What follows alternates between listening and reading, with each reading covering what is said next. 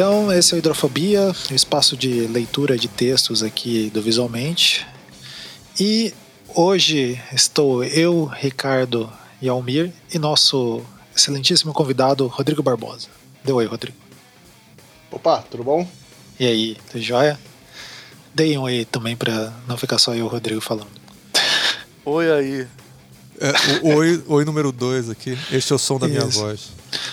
Ah, Pô, ele puxou isso de novo. A gente tá gravando esse programa de uma forma diferente para vocês sacarem sonoramente que não é o visualmente, né? Tipo, é o hidrofobia.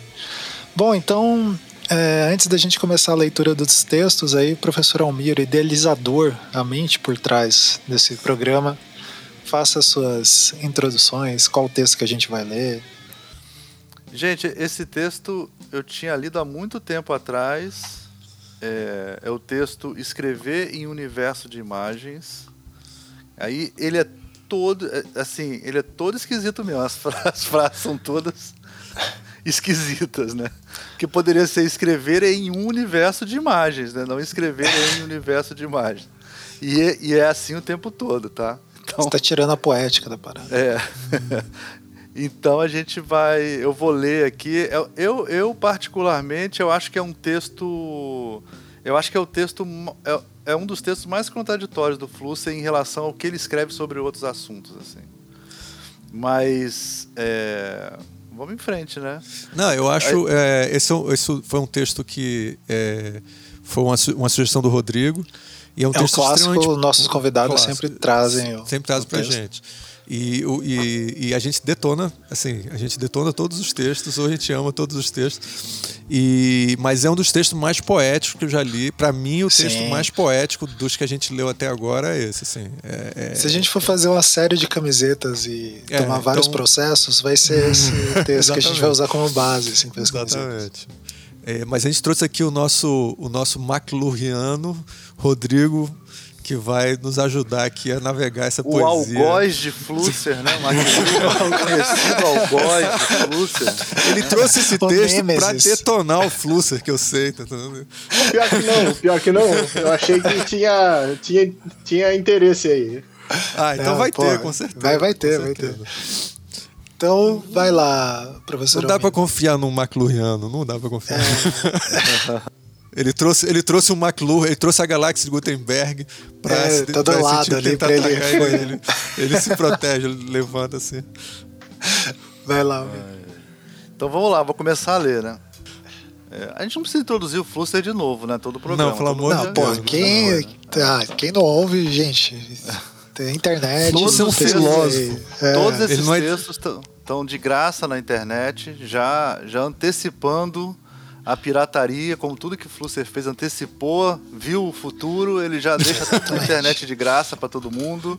Ele já era o streamio do século, do 20. então vocês podem achar com facilidade isso aí. É, eu vou começar aqui então. Escrever. aí- Ah, pode falar. Ah, não, que, eu ia dizer que a iconoclastia com, comece. Escrever em um universo de imagens, Vilain Flusser. Querer ser escritor, é, querer ser escritor parece atualmente desejo tolo. Por duas razões aparentemente opostas. A primeira é que a atual inflação de textos desvaloriza toda a escrita. A segunda é que o alfabeto é um código ultrapassado. Imagens técnicas são mais operativas. Vocês querem comentar alguma coisa sobre esse- essa prime- essas primeiras Eu- frases? Eu, eu vou pe- pedir pro, se o Rodrigo quiser comen- comentar antes, né? Gosto, gosto. Na verdade, eu- foi essa primeira frase que me fez pensar assim: esse texto parece interessante. Parece ser né? massa. É. É, e eu acho que sim, tem duas coisas, né? Tem uma coisa que eu gosto de, de fazer em, sala de aula, não sei se vocês conhecem, tem uma parte do, do Platão que fala sobre o invento da escrita, não sei se vocês já viram, chamado. Qual, foi, qual o Mi- diálogo, você lembra? é chamado Mito de Teuf, sobre que é o inventor, né, chega e apresenta pro, pro rei as, as invenções, aí chega uma hora que ele vai dizer que inventou a escrita. E aí o rei vai julgar a invenção da escrita. E aí o rei mete o pau, na verdade, na invenção da escrita. Então, assim, é uma coisa muito interessante, porque em nenhum momento você vai ver alguém dizendo que a escrita traz algum tipo de malefício para a pessoa, né? Então eu acho que, que isso é legal do, do Flusser, porque ele diz assim, gente, a escrita morreu, né? E quando ele diz isso, ele choca a gente, né? Eu acho que é, a, a, intenção é justamente essa. Então eu penso assim, é, eu acho que é um pouco da gente também é, sair um pouco do lugar comum né? E talvez questionar coisas básicas, né? Coisas que talvez a gente naturaliza tanto que a gente, na verdade, passa desapercebido, né? Aquilo que é naturalizado a gente não pensa sobre, né? Exato. Eu acho que quando ele chega e diz assim, olha, o escritor é, é, querer ser escritor é um desejo tolo, né? Ou seja, e ele está fazendo isso na própria usando na própria... a escrita, é, é, é, o mais interessante, né? Então eu, eu acho que isso já me chamou a atenção para pensar, porque tem esse é, esse dizer né, do Platão, não sei se vocês já ouviram falar, mas eu até salvei aqui, se vocês quiserem eu, eu, eu posso ler para ah, pode um ler, ler. Por favor, lê, lê, sim. Eu acho muito legal, assim, e quando eu uso em sala de aula é muito bom porque a gente tem milhares de, de coisas a dizer, né? Aí diz o seguinte, o julgamento de Tamos. Você encontrará em Fedro de Platão uma história sobre Tamos, o rei de uma grande cidade do Alto Egito. Para pessoas como nós, inclinadas na fase de Turô a ser ferramentas, poucas lendas são mais instrutivas do que esta. A história, como Sócrates contou para o seu amigo Fedro, desenrolou-se da seguinte maneira: Um dia, Tamos recebeu o deus Teuf, que foi o inventor de muitas coisas, inclusive do número, do cálculo, da geometria, da astronomia e da escrita. Teuf exibiu suas invenções para o rei Tamos, afirmando que elas deviam ser amplamente conhecidas e disponíveis aos egípcios. Sócrates continua. Tamos indagou sobre o uso de cada uma delas, enquanto Teuf discorria sobre elas, expressava aprovação ou desaprovação, à medida que julgasse as afirmações de Teuf bem ou mal fundamentadas. Levaria tempo demais repassar tudo o que se relatou sobre o que Tamos disse a favor ou contra cada uma das invenções de Teuf. Mas quando chegou na escrita, Teuf declarou: Aqui está uma realização, meu senhor rei, que irá aperfeiçoar tanto a sabedoria quanto a como a memória dos egípcios. Eu descobri uma receita segura para a memória e para a sabedoria. Com isso, Thanos replicou: Teuf, meu exemplo de inventor, o descobridor de uma arte não é o melhor juiz para avaliar o bem ou o dano que ela causará naqueles que a pratiquem. Portanto, você, que é o pai da escrita, por afeição ao seu rebento, atribuiu-lhe o oposto de uma verdadeira função, Aqueles que a adquirirem vão parar de exercitar a memória e se tornarão esquecidos. Confiarão na escrita para trazer coisas à sua lembrança por sinais externos, em vez de fazê-lo por meio de seus próprios recursos internos. O que você descobriu é a receita para a recordação, não para a memória. E quanto à sabedoria, seus discípulos terão a reputação dela, sem a realidade. Vão receber uma quantidade de informação sem instrução adequada e, como consequência, serão vistos como muito instruídos, quando na maior parte serão bastante ignorantes. E como estarão supridos com o conceito de sabedoria, e não com a sabedoria verdadeira, serão um fardo para a sociedade. É, então ele, ele traz aquela, aquela clássica né, do, do, do, do, Platão ou do Sócrates, né? Você escolhe quem você está querendo. Mas é de que a, de que a, a escrita, na realidade, é, é a é, a, é a, o abandono da técnica clássica da memória, né? que era uma coisa que existia, que a gente não tem mais isso praticamente, mas a memônica, não me lembro mais como é que é o nome, né? que existia. É, que e era preservar através de cantos, de um contava para o outro. Né? A história é, é, nem a Ilíada, né? Ela é uma coisa que você consegue decorar porque ela tem uma estrutura musical que você consegue, é mais fácil é, E o Flusser que... também ele fala num certo momento mais para frente dessa questão, que é, também a escrita é poder, né? Porque quem domina a escrita uhum. de uma certa medida, né? Então o imperador deveria ter gostado até, né? Acho que depois ele sacou como é que ia usar, aí falou, não, Deixa eu aprender. Agora eu acho é... muito, eu acho muito engraçado engraçado. Esse texto é de 85, eu tava vendo aqui. É de 85. Tem a minha idade. Isso. Né?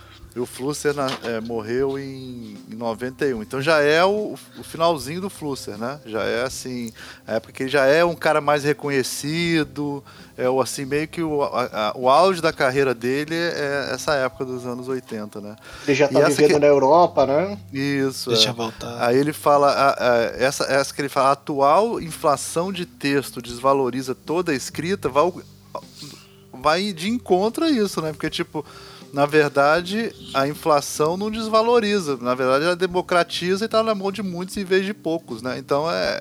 é vai, é, é aquelas coisas de fuça, né? Ele fala ah, você tá dando pilha pro Ricardo, ele já até deu não, um é, sorriso. Não, mas não é nem isso que eu vou pegar, não. Eu tô, guardando, eu tô, eu tô segurando. Nessa parte eu, eu tô com, totalmente com o, o, o Rodrigo aqui. Eu acho que é, ele, ele, ele dá esse de iconoclasta logo no começo, assim, eu, isso me dá, me dá um tesãozinho, assim, sabe? Me dá, opa, acho interessante. É, para chamar legal. o leitor, ele, né? É, ele vem, ele já vem chutando, eu já fico mais, mais assim, não, legal. Ele, ele já, tá... já chega instigando, né? É, é. exatamente. É. Fala Agora, aí. Agora vi que. Não, eu achei interessante a visão do, do Almir, né, de, de, pensar a inflação de textos, e eu pensei muito, na verdade, no, na parte do Benjamin, né? De que a relação entre valor de culto e valor é, valor de culto e valor de exposição, né? Então, será que a quantidade de exposição de textos, né, a quantidade de textos, se a gente pensar, claro, né, trazendo para hoje, a exposição de textos desvaloriza a escrita porque a gente tem tanta possibilidade de tantos livros, né? Quantos livros saem todo dia?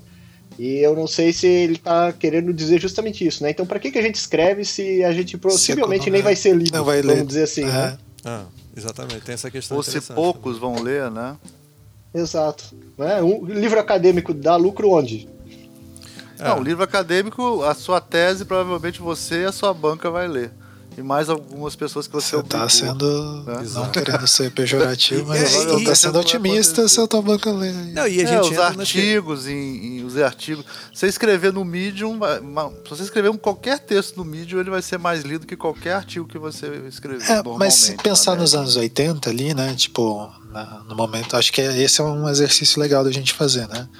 Pensar quando foi escrito esse, esse texto e o contexto ali dos anos 80 e tal meio dos anos 80. E daí tem um problema que o Rodrigo até bem lembrou, né? Tipo, não é um problema, né?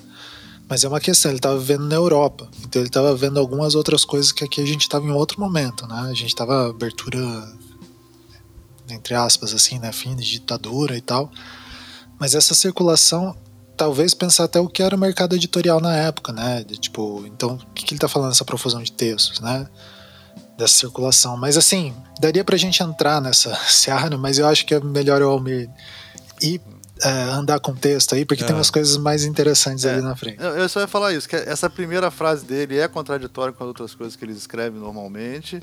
E, e, a segunda não, a segunda já é, né? É um código ultrapassado, imagens é. técnicas são mais operativas. É que daí eles me ele mete a, o é, gerador de Flusser, assim, eu, eu código, não sei o que. É, mas é o seguinte, o que eu acho que ele bota, assim, chamar de código já é bem flusseriano isso, né? Chamar que o texto, o alfabeto é um código ultrapassado.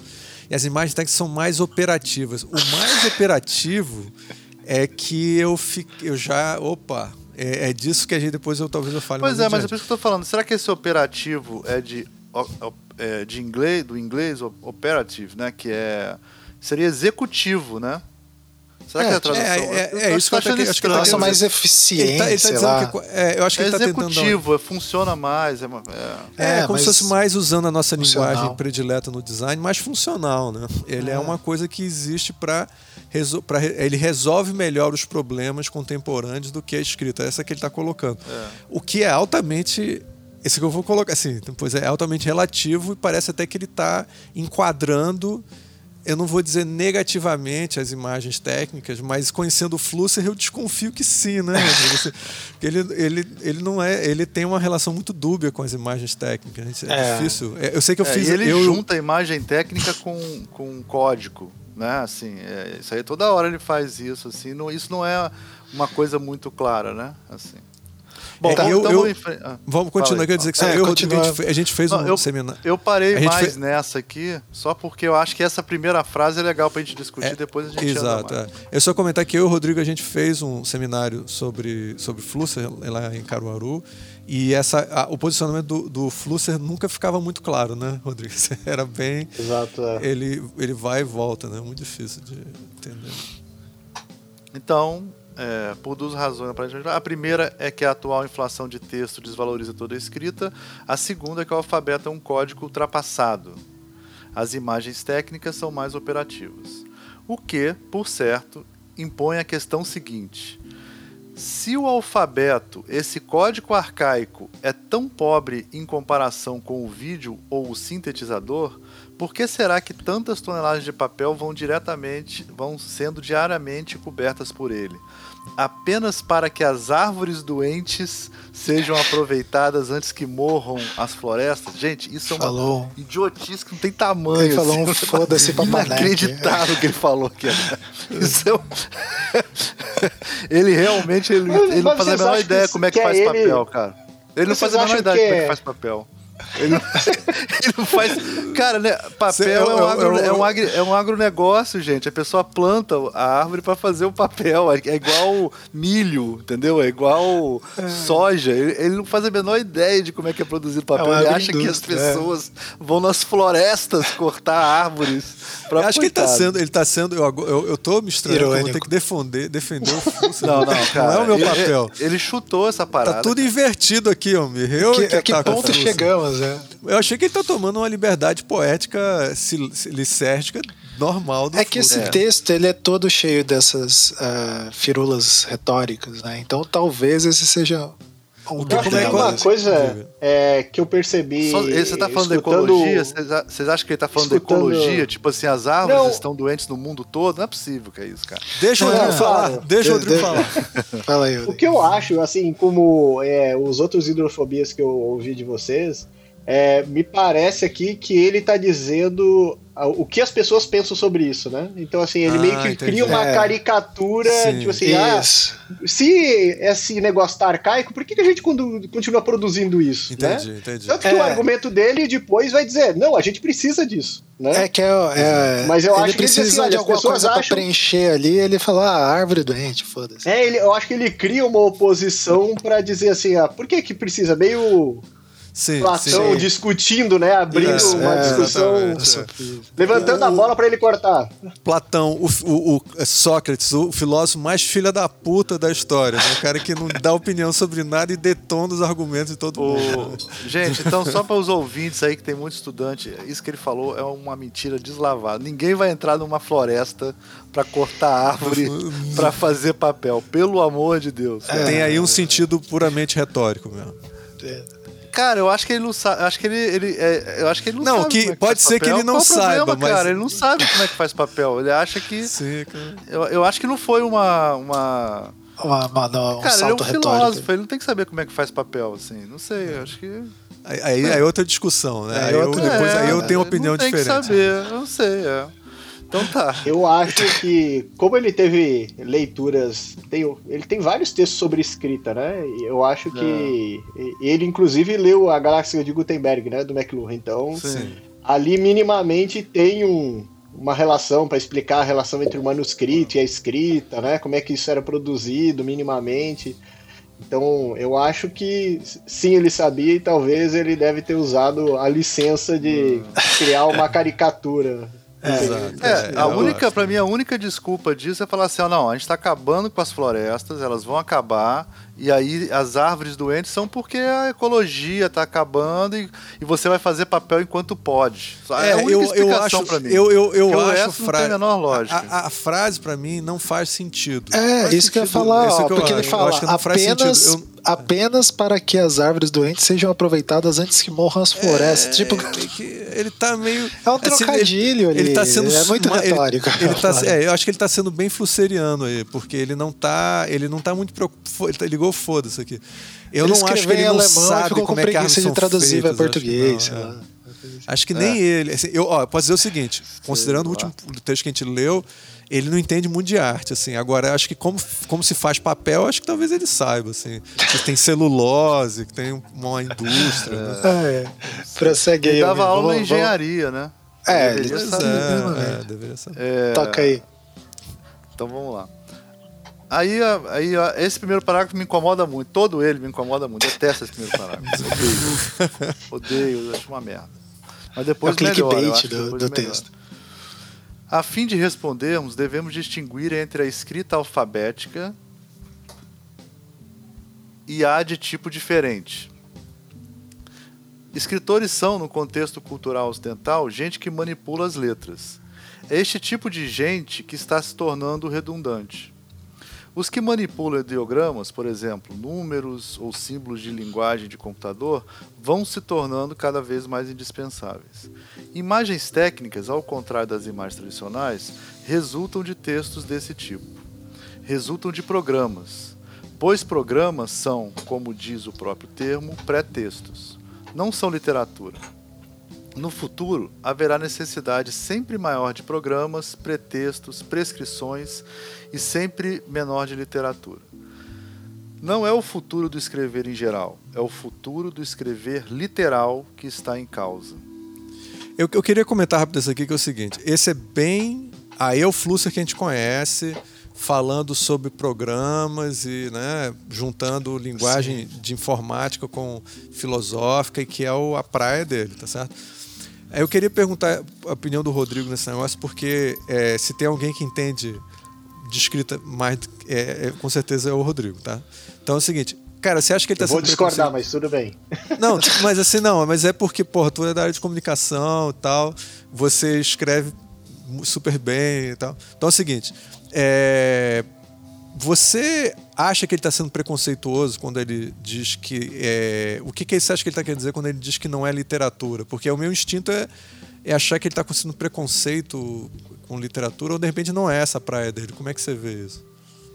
Interessante, né? É, porque, na verdade, eu acho que ele está dizendo como as letras são utilizadas, né? As letras Sim. enquanto código de programação e as letras enquanto literatura. Eu não acho Claro, né? Ele está falando em 85, mas se a gente pensar hoje, talvez as pessoas queiram mais que as crianças estejam numa aula de informática aprendendo programação do que, a, do que aprendendo literatura. Né? Eu acho é, que ele está, é, é... talvez, vislumbrando essa relação de que e... se tornou mais importante a aprender a programar a imagem técnica do que propriamente a literatura. Né? Então existe aí uma crítica há, uma crítica deles dizendo assim: a gente está perdendo essa, essa cultura literária e está ganhando essa, essa cultura técnica. Que seria a eu cultura da sim. programação. Eu acho que sim. Se a gente pegar o resto do texto, eu acho que esse é, é um ponto. Assim, que ele, ele, tá, ele tá vendo esse futuro com pesar. Né? Eu sim. acho que nesse texto ele vê esse futuro com pesar. Eu acho que em muitos textos me parece mais ambíguo né, nessa relação o, a, a, imagem pega como se fosse um futuro que a gente quer ou o futuro que a gente não quer, na verdade, né? Eu Sim. acho que ele. A, a, mesma coisa eu queria dizer do, do McLuhan, né? Ah, os críticos vão dizer como se ele estivesse adorando o, o, fenômeno dos meios elétricos e ele está dizendo assim, não, eu, eu, escrevo, minha gente, né? Eu, eu sou professor é. de literatura, né? É, então, não, assim, é. é. é eu não estou vendo isso também com bons olhos, né? O, o escritor não, que está falando aí é ele, né? Isso eu acho que ficou claro todo mundo. Uhum. Né? Quando ele fala do escritor que está acabando, ele está falando dele mesmo, né? Isso, também. ele fala, é uma parte que fica bem claro, tá né? Isso, tá vendo que o mundo inteiro está mudando e, e ele tem uma visão que ele realmente é um cara que viu à frente muitas coisas, né? Isso. Então ele, ele, ele, ele viu que daqui a 20 anos o que ele faz seria menos relevante do que, é, que era na época dele, quando ele era mais jovem, ou, ou, ou quanto foi, ou como foi para os heróis dele, ou para os caras que ele leu, entendeu? Quer dizer que isso Exato. ia mudar. É, Realmente, uma... se a gente parar pensar, isso, acho que já falou isso em outros programas, né? É, sei lá, se nos anos 30, a escola de Frankfurt foi muito importante, né? E mudou o pensamento e falou de várias coisas. Hoje em dia, o Zuckerberg, que é um programador, é muito mais importante que qualquer escola filosófica. Então, ele, ele viu uma coisa que realmente é bem Sim. clara, né? Assim, é, Mas aí tem uma coisa que eu faço uma separação, tá? Achei ótimo essa analogia que você fez, Amir. Mas, por exemplo, na época do que o né, na, época dele e tal de repente o como é que era o grande homem do circo lá nos Estados Unidos? Eu esqueço o nome dele agora. Ringling é, Ross sei lá. é tem tem um que, é, que é o grande o cara que faz dizer, os grandes figuras que, que iniciaram o boom da mídia e tal eles sempre foram mais importantes mais relevantes do que o Nietzsche. Assim a relevância do Nietzsche sempre foi num nicho tá certo? Assim e um roqueiro que leu Nietzsche tem mais relevância popular do que um, sei lá, o Jim Morrison é mais é, é, é, um Nietzsche mais conhecido do que o próprio Nietzsche, né? Quer dizer, se, eu, se é que eu posso fazer essa comparação entre o... Acho que sim, ele, ele deve ter lido Nietzsche, nem que tenha Mas a literatura era muito mais influente nos anos antes dos anos 50 do que ela é hoje. Assim, influente Mas eu, eu digo fico... na sim, formação de... da, da, da, das tendências, da moda, de, de tudo isso. Você pegar um, um na circulação um de um ideário de, de sociedade épocas, era a literatura era, que é, construía isso, né? Mas, é. mas pegando aqui, já que eu tenho aqui um McLuhaniano que não vai me deixar mentir, tá certo? É o seguinte, eu, eu sou mais McLuhaniano, acho, do que Flusseriano, viu? A gente tem que admitir que eu curto mais o, o, o McLuhan. Mas assim, é, é, quer dizer, eu, eu, amo muito os dois, mas eu, eu, a, ver, a verdadezinha de um toca mais no meu coração. Mas a, a é, eu fico na dúvida se o, essa coisa da literatura ter feito, tá, ter esse poder todo, não é uma coisa mais recente quando a gente tem um público mais letrado. Eu fico perguntando se a literatura tinha tanta força Sim, mas eu tô falando na época da, do próprio. Da vida do... Não, tô, na, na, o Flusser viveu no século XX. Ele morreu em 85 com. Não, morreu em 91. Morreu em 91. É. Com 70 e poucos anos, né? 70. Então ele nasceu em 1920, ele viveu guerra, viveu tudo isso, né? Ele, eu então acho, ele, eu ele, acho, é, eu ele, acho... É do, ele é da segunda metade do século XX. A, a, a idade adulta dele é a segunda metade do século XX. Né? Mas ele fala como essa aqui é uma questão que eu acho complicada. Ele fala não do, só do contexto que ele está vivendo, é como se a literatura fosse essa grande coisa do passado, quando na realidade ela é uma coisa que talvez seja muito recente, uma coisa que o, o mundo literário é, vem com o desenvolvimento da educação padronizada, não, onde todo mundo tem que ler. Isso aí é, é beleza. Antes as disso. aprenderam é, a ler para operar as máquinas. Não, beleza. Mas isso ele fala É. isso também. Pois é, então. sim, no- ele- a- a- talvez ele esteja vendo justamente essa. é, bom, ele viveu todo esse período da cultura de massa invadindo, né? Sim. tudo que toca, né? E aí vendo talvez essa grande literatura meio que saindo, né? O cinema tendo muito mais atenção, a música tendo muito mais atenção, os As discos, pessoas né? conhecendo as histórias pelos filmes, desculpa. Exatamente. As pessoas É, conhecendo. exato. Virginia Woolf. O cara, em vez de ler Virginia Woolf, ele vê um filme sobre um É. livro da Virginia Woolf. Eu acho que é isso que ele tá. Eu acho que é por isso que ele tá. É isso que ele tá falando, ele tá meio que falando dele mesmo. De que ele que É. ele é de um tempo que não, que não tem mais. Não sei se vocês acham. Talvez essa questão, por exemplo, que ele chama a atenção do meio operacional, né? Ou seja, da questão da imagem técnica ser mais operativa, pode ser talvez ter mais impacto do que a própria literatura, porque se a gente pensar, né, nessa estrutura, a escrita é muito mais difícil do que aprender a assistir Sim. televisão.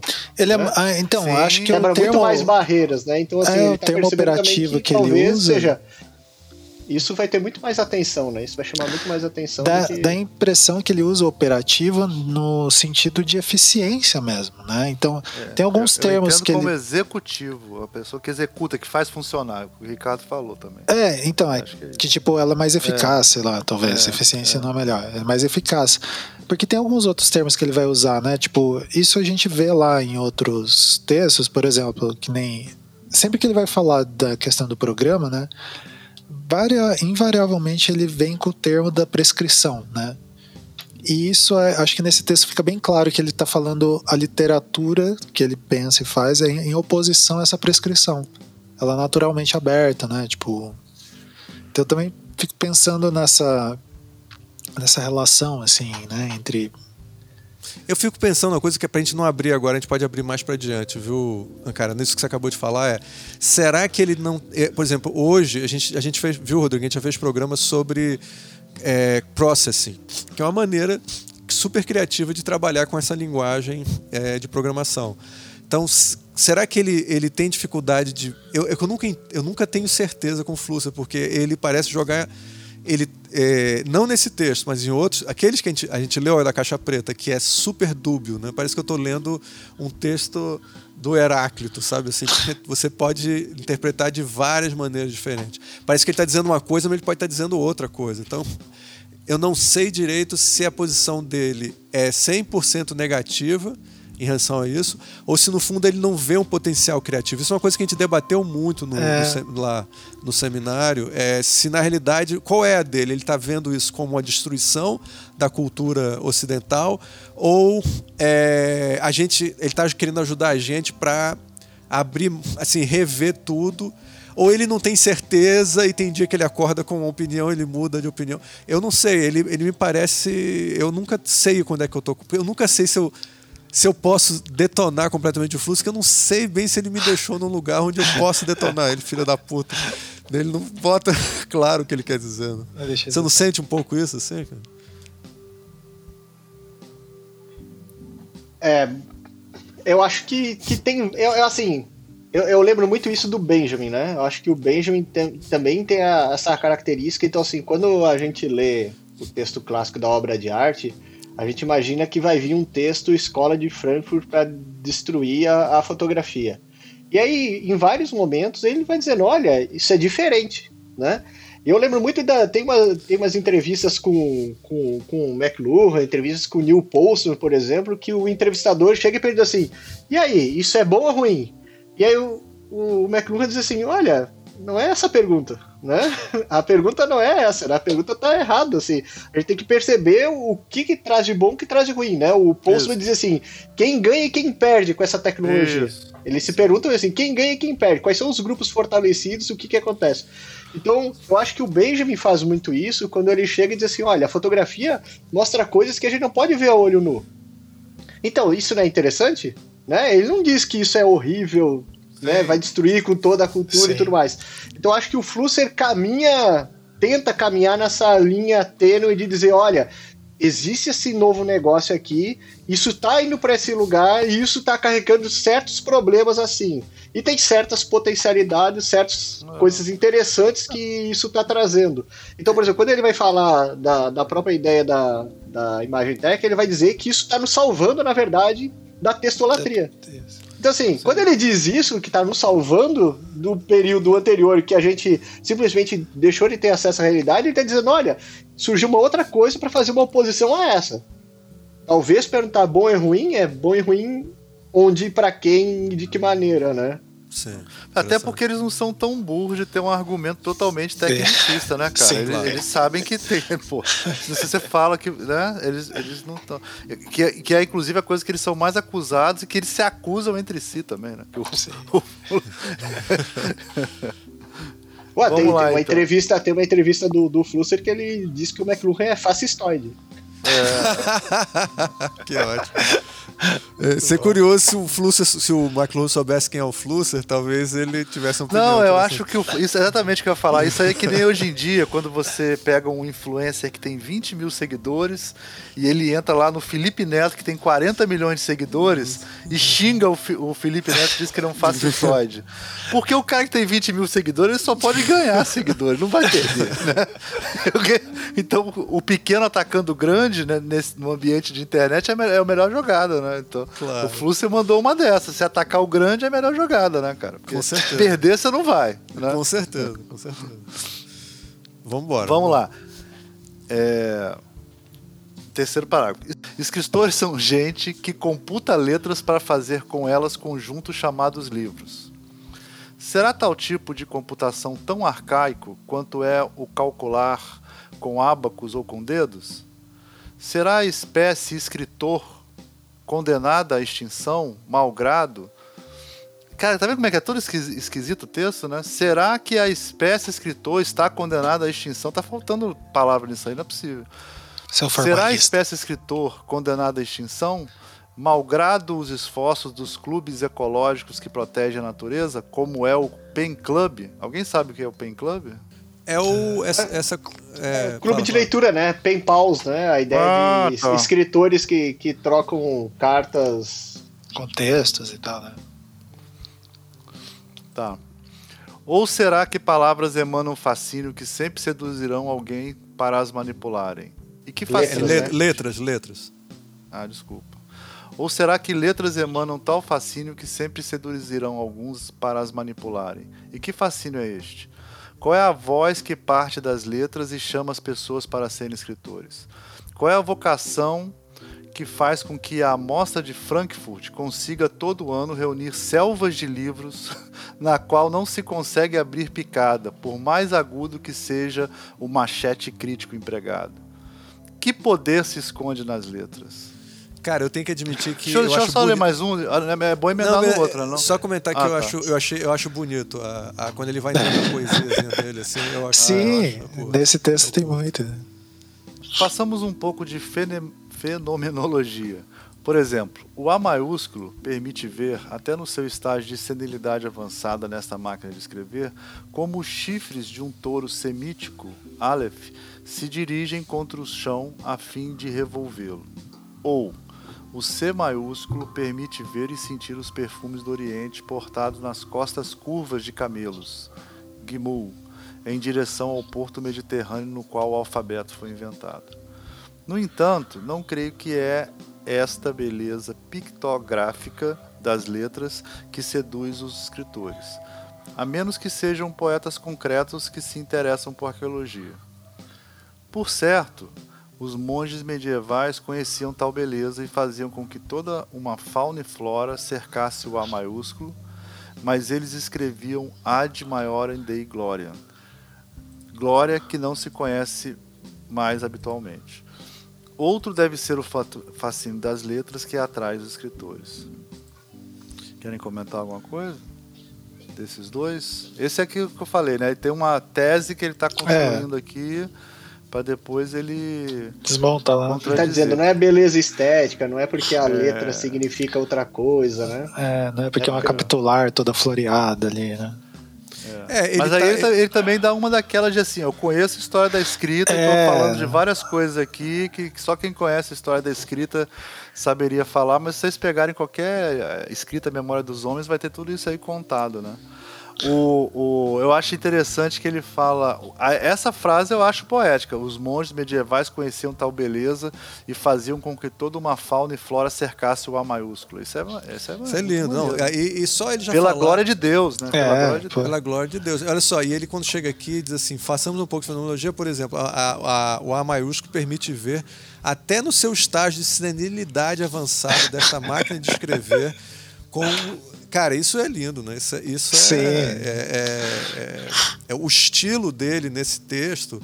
Você vê que é um cara que já está apurando o estilo da escrita dele de muitos anos e tá, no fundo, ele está quase que curtindo mais do que o argumento dele é talvez não é que é menos importante, mas considerando tudo que ele já escreveu, é talvez menos importante do que o prazer de você estar tá lendo ele agora, né? Porque ele já tinha escrito muita coisa nessa época. É, e ele, ele escrevia em jornal, né? Então ele tinha a manha, né? Escrevia crônica em jornal. É. E ele está falando de coisas muito subjetivas, né? É, ele está inclusive falando sobre o fascínio das letras, né? É isso que ele está interessado. Né? Por que, que a gente é tão fascinado pelas letras e tal? É. Acho que... Vamos lá então.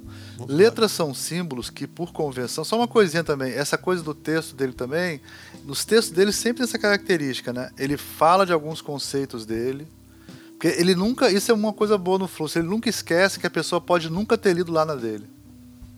Então, por exemplo, ele sempre passa por conceitos básicos. Ele foi lá e falou de código, falou de.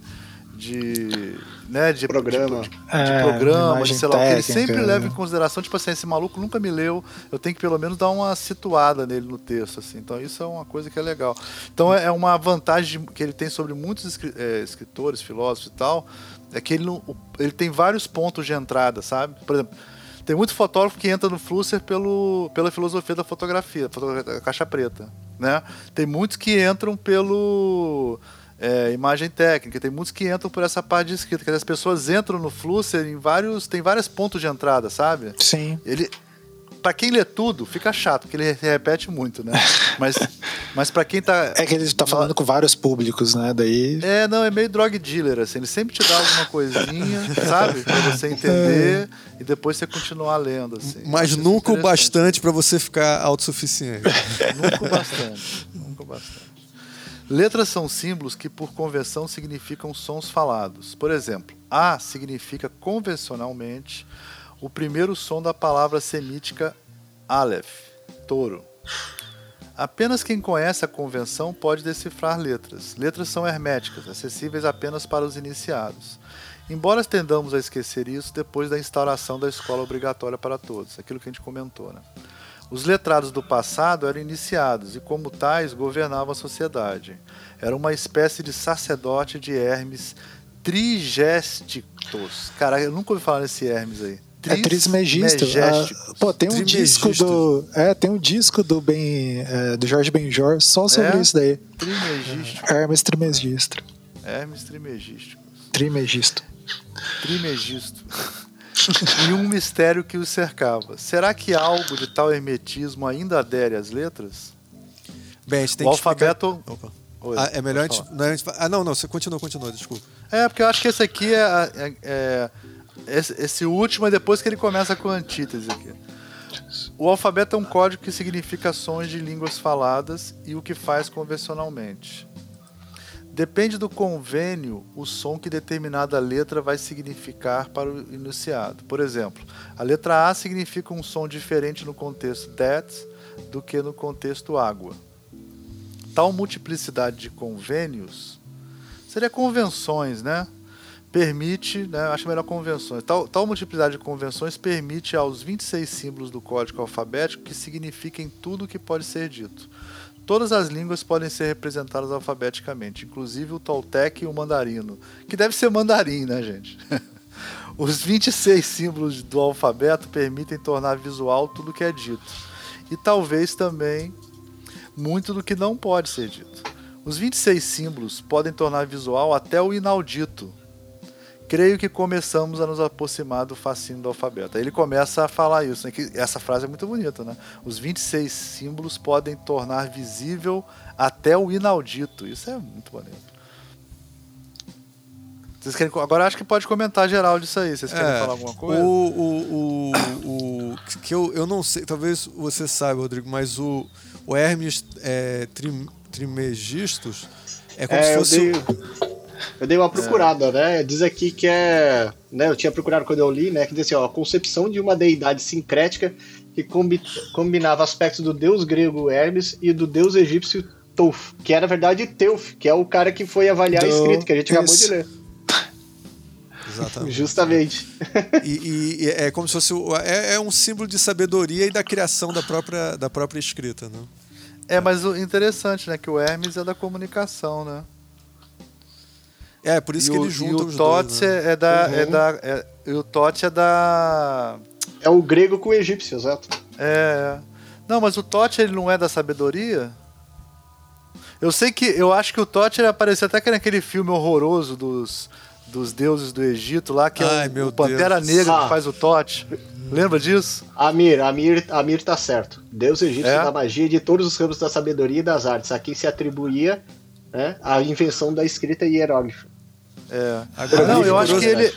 Eu acho que ele é o deus de tudo, do design, da arquitetura, de tudo que é cultura e sabedoria e ciência e tal. E aí, quem quiser saber, o Pantera Negra fez esse personagem no pior filme de todos os tempos, Deuses do Egito. Vocês podem lá assistir. o, Chadwick né, fez esse personagem lá. E era legal, sabe como é que ele conseguia estudar e saber tudo? Vocês viram esse filme? Não, né? Infelizmente, sim. É. é. Não. Ele se dividia, ele fazia igual o Doutor Estranho, ele se dividia em várias pessoas e ficava estudando várias coisas ao mesmo tempo. Assim. Ele tinha vários, vários, várias pessoas ao mesmo tempo para conseguir assimilar todo o conteúdo. Né? É, quem, quem, quer quiser ver uma representação melhor de deuses é, da antiguidade de forma contemporânea, vai ver a série Go, é, American Gods. Eu acho mais legal. É, American Gods é legal. É bem legal. Não acabou, né? É... Então vamos em frente. Aqui ele está ah, falando. Peraí, só... ah, ah, tá. tá. Não, não, fala, fala, não. comenta, comenta, comenta. É, eu achei que ele ia passar para a próxima. Tu ia passar para a próxima, né, Amir? Não, pode, pode, pode comentar. Eu, pode comentar. eu ia comentar. Agora que tá virada, é... né? Tá no momento da virada, né? Sim. É, eu ia comentar essa parte que me parece muito interessante, né? Os letrados do passado eram iniciados e, como tais, governavam a sociedade. Então, eu acho é. que ele coloca muito a relação do controle dos meios de comunicação com a, a relação, né? Eu, pelo menos, faço isso com, com base da escola de Frankfurt, né? que o domínio da, das letras cria um tipo de monopólio do conhecimento. Né? Então, Sim. esse monopólio do conhecimento gera uma relação de poder pelo domínio né, o controle de um, de um tipo de, de conhecimento também, né? É por isso que ele logo em seguida ele fala da religião e do Hermes é, Trismegistus, né? E, É, aí ele, ele sempre é difícil de compreender, porque aí ele, ele coloca, então é uma espécie de. Será que algo de tal hermetismo ainda adere às, às letras? O que, o que você está entendendo quando ele quer dizer com isso? Eu, me, eu não sei se eu consegui. É, por que, que ele está se referindo a hermetismo nesse contexto? Ele está querendo que a gente veja que antigamente só só os sacerdotes ou só um grupo pequeno de pessoas tinha acesso à informação e hoje em dia a gente está com essa informação que não é mais fechada num grupo que controla a sociedade, quer dizer, quem controla a escrita, como o Almir estava falando antes, tem controla o poder e aí controla a sociedade, né? E você também estava falando. E aí isso era um, um, era um jogo de quem dominava e quem conseguia controlar as letras. Então era um jogo da, do remetismo. Agora não, agora a gente está abrindo para todo mundo. Seria algo por assim, por aí, sabe? Eu acho que é, pode pensar na próprio avanço da educação, né? Em determinado momento ele diz, né, da escola, instauração da escola obrigatória para todos, né? Então isso quebra, vamos dizer assim, né? Que é um discurso que, que o Innes faz, né? Que é justamente que a, a maior quantidade de pessoas aprendendo a ler e escrever quebra o monopólio que os sacerdotes tinham sobre o conhecimento sagrado, né? Então, é então as pessoas passam é, a, é um... a ler e escrever, né? Mas Isso. é um jogo de forças aí, né? Porque. Claro, claro. O sacerdote ele lia, né? E ele dava a interpretação dele da Bíblia. Quando todo mundo pôde ter a Bíblia, depois, e aí foi o Gutenberg, aí cada pessoa lia a sua Bíblia e tinha a sua interpretação da Bíblia, né? E aí, na toa que teve o protestantismo depois. Mas depois... também teve, depois com a Revolução Industrial, as, os caras tinham que operar as máquinas, tinham que ler os manuais. E aí eles tinham que aprender a ler e começou a educação formal, isso foi aumentando uhum. até o século XIX, né? É... Então não foi uma coisa tipo dada, né? Foi uma coisa, é um jogo de forças aí, né? Da, entre a Revolução Industrial, né? a invenção da imprensa. E aí, aí é o problema clássico do fluxo. Ele, ele junta essa porra toda num momento só, né? Como se isso aí fosse tudo ao mesmo ah, tempo ele agora, condensa é. para fazer o argumento, né? Ele condensa é, para fazer o argumento. Ele faz isso sempre, é, ele faz isso sempre. Você sabe que nesse ponto eu, eu posso só puxar um pouquinho pro que eu já fiz algumas vezes, eu faço de novo que eu adoro essa parte do no McLuhan, porque o McLuhan ele ele vê o surgimento da escrita, né? E aí o Rodrigo pode me corrigir qualquer bobagem que eu falar aqui, que lá na Galáxia Gutenberg ele vê muito como um momento onde você tinha antes na linguagem oral uma certa abertura de interpretação. E aí, quando você cria o texto e aí todo mundo pode ler o mesmo texto, é, mais ou menos com as pequenas variações né, tipográficas e de papel, etc. e tal, e de formato, mas assim, você tem uma tendência a poder ler mais ou menos a mesma coisa. Né? E aí isso cria uma, um processo solitário, que ele chama assim, onde você passa a você. Você pode. Você antes precisava trocar ideia com as pessoas, que era inclusive o que o Platão tava, o Platão e o Sócrates tinham medo que acontecesse, eles estavam certíssimos, aconteceu exatamente o que eles criticaram. Que em vez de você criar uma, um conhecimento interativo, onde as pessoas trocam as ideias através da maêutica e blá blá blá, é, você começa a ter o, o, processo solitário, eu e a minha verdade. E aí é claro que hoje a gente vê, inclusive, o protestantismo, é, eu venho de uma família protestante, eu, eu não posso falar isso com uma certa é, é, propriedade, assim, você tem uma certa tendência a dizer, ó, tá vendo, tá escrito aqui na Bíblia. Você, cara, mas eu tenho uma opinião diferente. Foda-se. Não quero saber a tua opinião diferente. Leia o que está escrito na Bíblia. Mas isso pode ser interpretado de várias maneiras. Não, a verdade está aqui, está sólida, está escrita.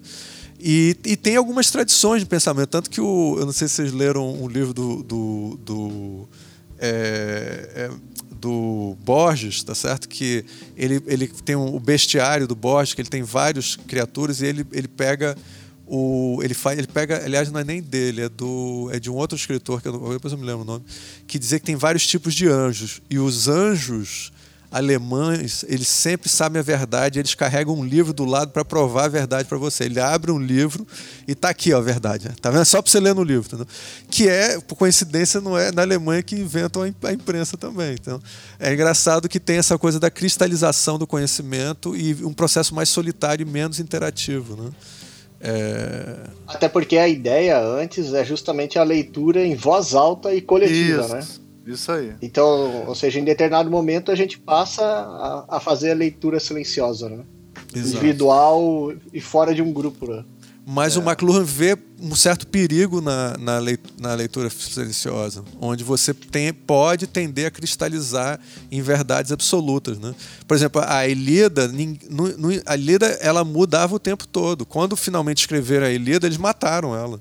Porque antes ela estava constante. A Ilíada, a Odisseia, esses, essas, essas histórias que vão passando de boca em boca. Quando você escreve, você, ela, ela vira uma coisa inerte. Ela não, ela não. Ela perde a. É, mas lembra que da... tem várias coisas, né? Tem as traduções, tem as versões e tal. mas, é, mas antes, antes um, da escrita, né? a gente não tinha esse conceito, assim.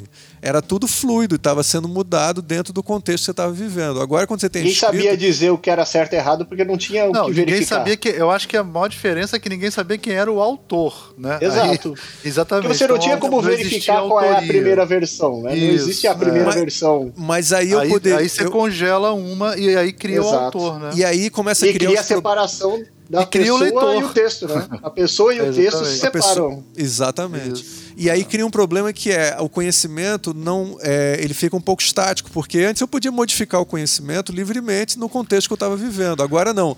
Tem esses problemas de as pessoas às vezes tá escrito numa Bíblia uma coisa que foi escrito nossa, há milhares de anos atrás, e aí você diz, não, isso agora tem que ser trazido é, para o nosso contexto. Longe, né? cara. É só falar de, sei lá, Percy, o que o Percy escreveu, o que as pessoas dizem que ele escreveu, o Marx. Sem dúvida. Claro. O que, o Marx escreveu, o que as pessoas dizem que escreveu, né? É diferente. Né? Seria, seria, ou, a, ou a pessoa é... escreve no Twitter e a pessoa não pode se arrepender, né? Porque uma vez que ela disse isso há cinco anos atrás, ela não pode mudar de ideia porque ela escreveu aquilo cinco anos atrás, então Exato. você vai ser processado pro negócio é, que você escreveu cinco o, anos o, atrás.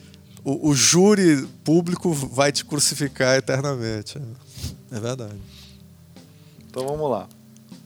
Aí a gente vai para os parágrafos finais. Eu vou ler três parágrafos aqui que eu acho que são legais para emendar. A gente comenta depois. O alfabeto é a notação de línguas faladas, e línguas faladas são coisas inacreditáveis. Se, se não as conhecêssemos, não, acreditaria que são, não acreditaríamos que são possíveis. Deixa eu só parar são nesse, elas... cara, que é, é, eu acho super verdade é, é improvável que uma coisa tão complexa que nem a escrita exista, cara. Eu acho impro... isso eu acho uma coisa que é o... foi um puta. Ele é o mestre dos insights. Esse é um puta insight, cara. Assim, se você parar pra pensar, se você dissesse assim, ó, tem esses primatas aqui, um dia eles vão inventar um sistema abstrato baseado em sonhos e isso vai ser a base da cultura deles, cara. Você tá maluco, né? Você é doido, isso não é altamente improvável, cara. Acho isso legal, gostei. Então, o alfabeto é notação de línguas faladas e línguas faladas são coisas inacreditáveis. Se não as conhecêssemos, não acreditaríamos que são possíveis.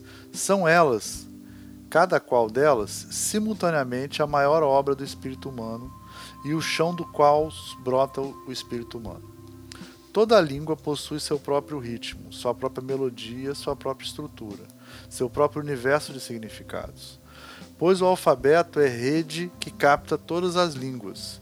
O escritor é pescador que lança sua rede no oceano das línguas para pescar suas maravilhas. Creio que começamos a intuir seu motivo. Só mais um.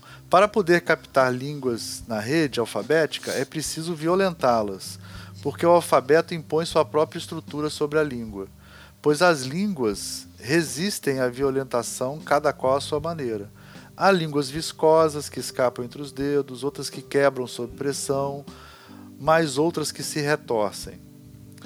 No curso da luta amorosa entre escritor e língua, as regras linguísticas vão sendo infringidas e novas regras vão surgindo. O mesmo vale para os ritmos e as melodias. Vão surgindo novos universos de significado. No romantismo, chamava isso, chamava-se isso de poesia. Atualmente é preferível dizermos que o escritor brinca com as línguas pela estratégia do alfabeto, pois o jogo linguístico é, ao lado do matemático e do musical, o mais apaixonante. O escritor é jogador inebriado. Creio que o fascínio do escrever é muito próximo do da roleta e do pôquer. Vamos comentar esse? É, eu acho assim, ele fala da língua escrita, mas na verdade também existe a língua falada que também é violentada, né?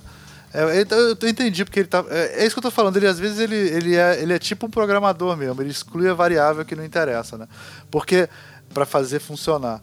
Porque o, o ele teria que analisar que a, essa Ah, qual é o nome disso, Rodrigo? Essa coisa linguística, né? Que vai mudando, a língua vai mudando, né? Essa, é, ela, vem, ela vem da parte escrita, que é violentada pelos escritores, mas ela vem muito mais da parte falada, não tem nem comparação isso. Você dizer que, sei lá, o, o Joyce escreveu de um jeito e mudou o jeito de falar, entendeu? Ou, ou, ou sei lá, o cara inventou uma palavra que todo mundo está usando um escritor fez isso, você vai achar muito menos casos disso do que casos de pessoas que fizeram isso com a língua falada, né? Acho que não tem nem, nem comparação. Assim. É, eu, eu, sinceramente, assim, eu fico mais envolvido nessas partes na poesia mesmo, cara. Assim.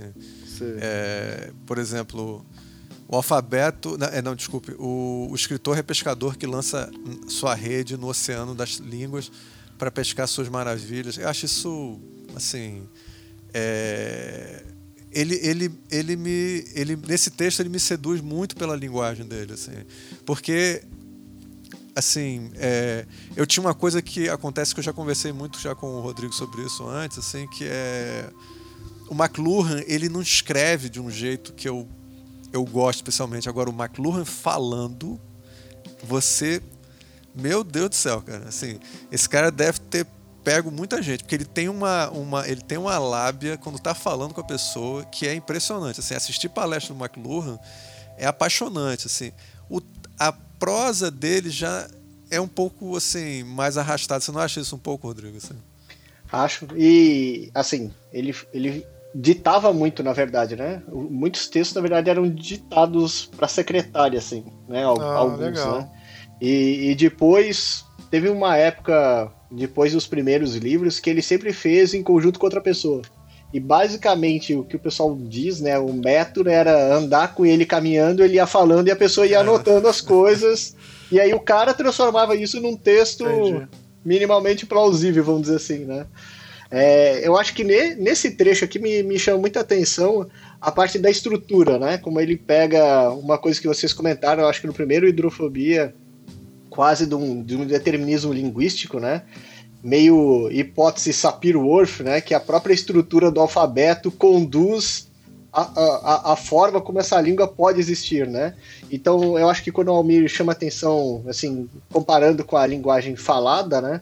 Me parece que o que ele está dizendo aqui é do alfabeto, né? A capacidade do alfabeto de traduzir qualquer outra língua, porque ele não está traduzindo pictogramas e conceitos, né? Ele está traduzindo sons. Então, a, a beleza que ele está chamando aqui do alfabeto, eu acho que não é qualquer alfabeto, é o alfabeto fonético. Sim, que é sim. esse que é esse que consegue esse nível de abstração, porque ele não está traduzindo o desenho de uma casa e a pessoa usa o, a, o som de casa para representar um, um C, um, uma casa em si, né? Ele está, na verdade, uma coisa super abstrata que é o som.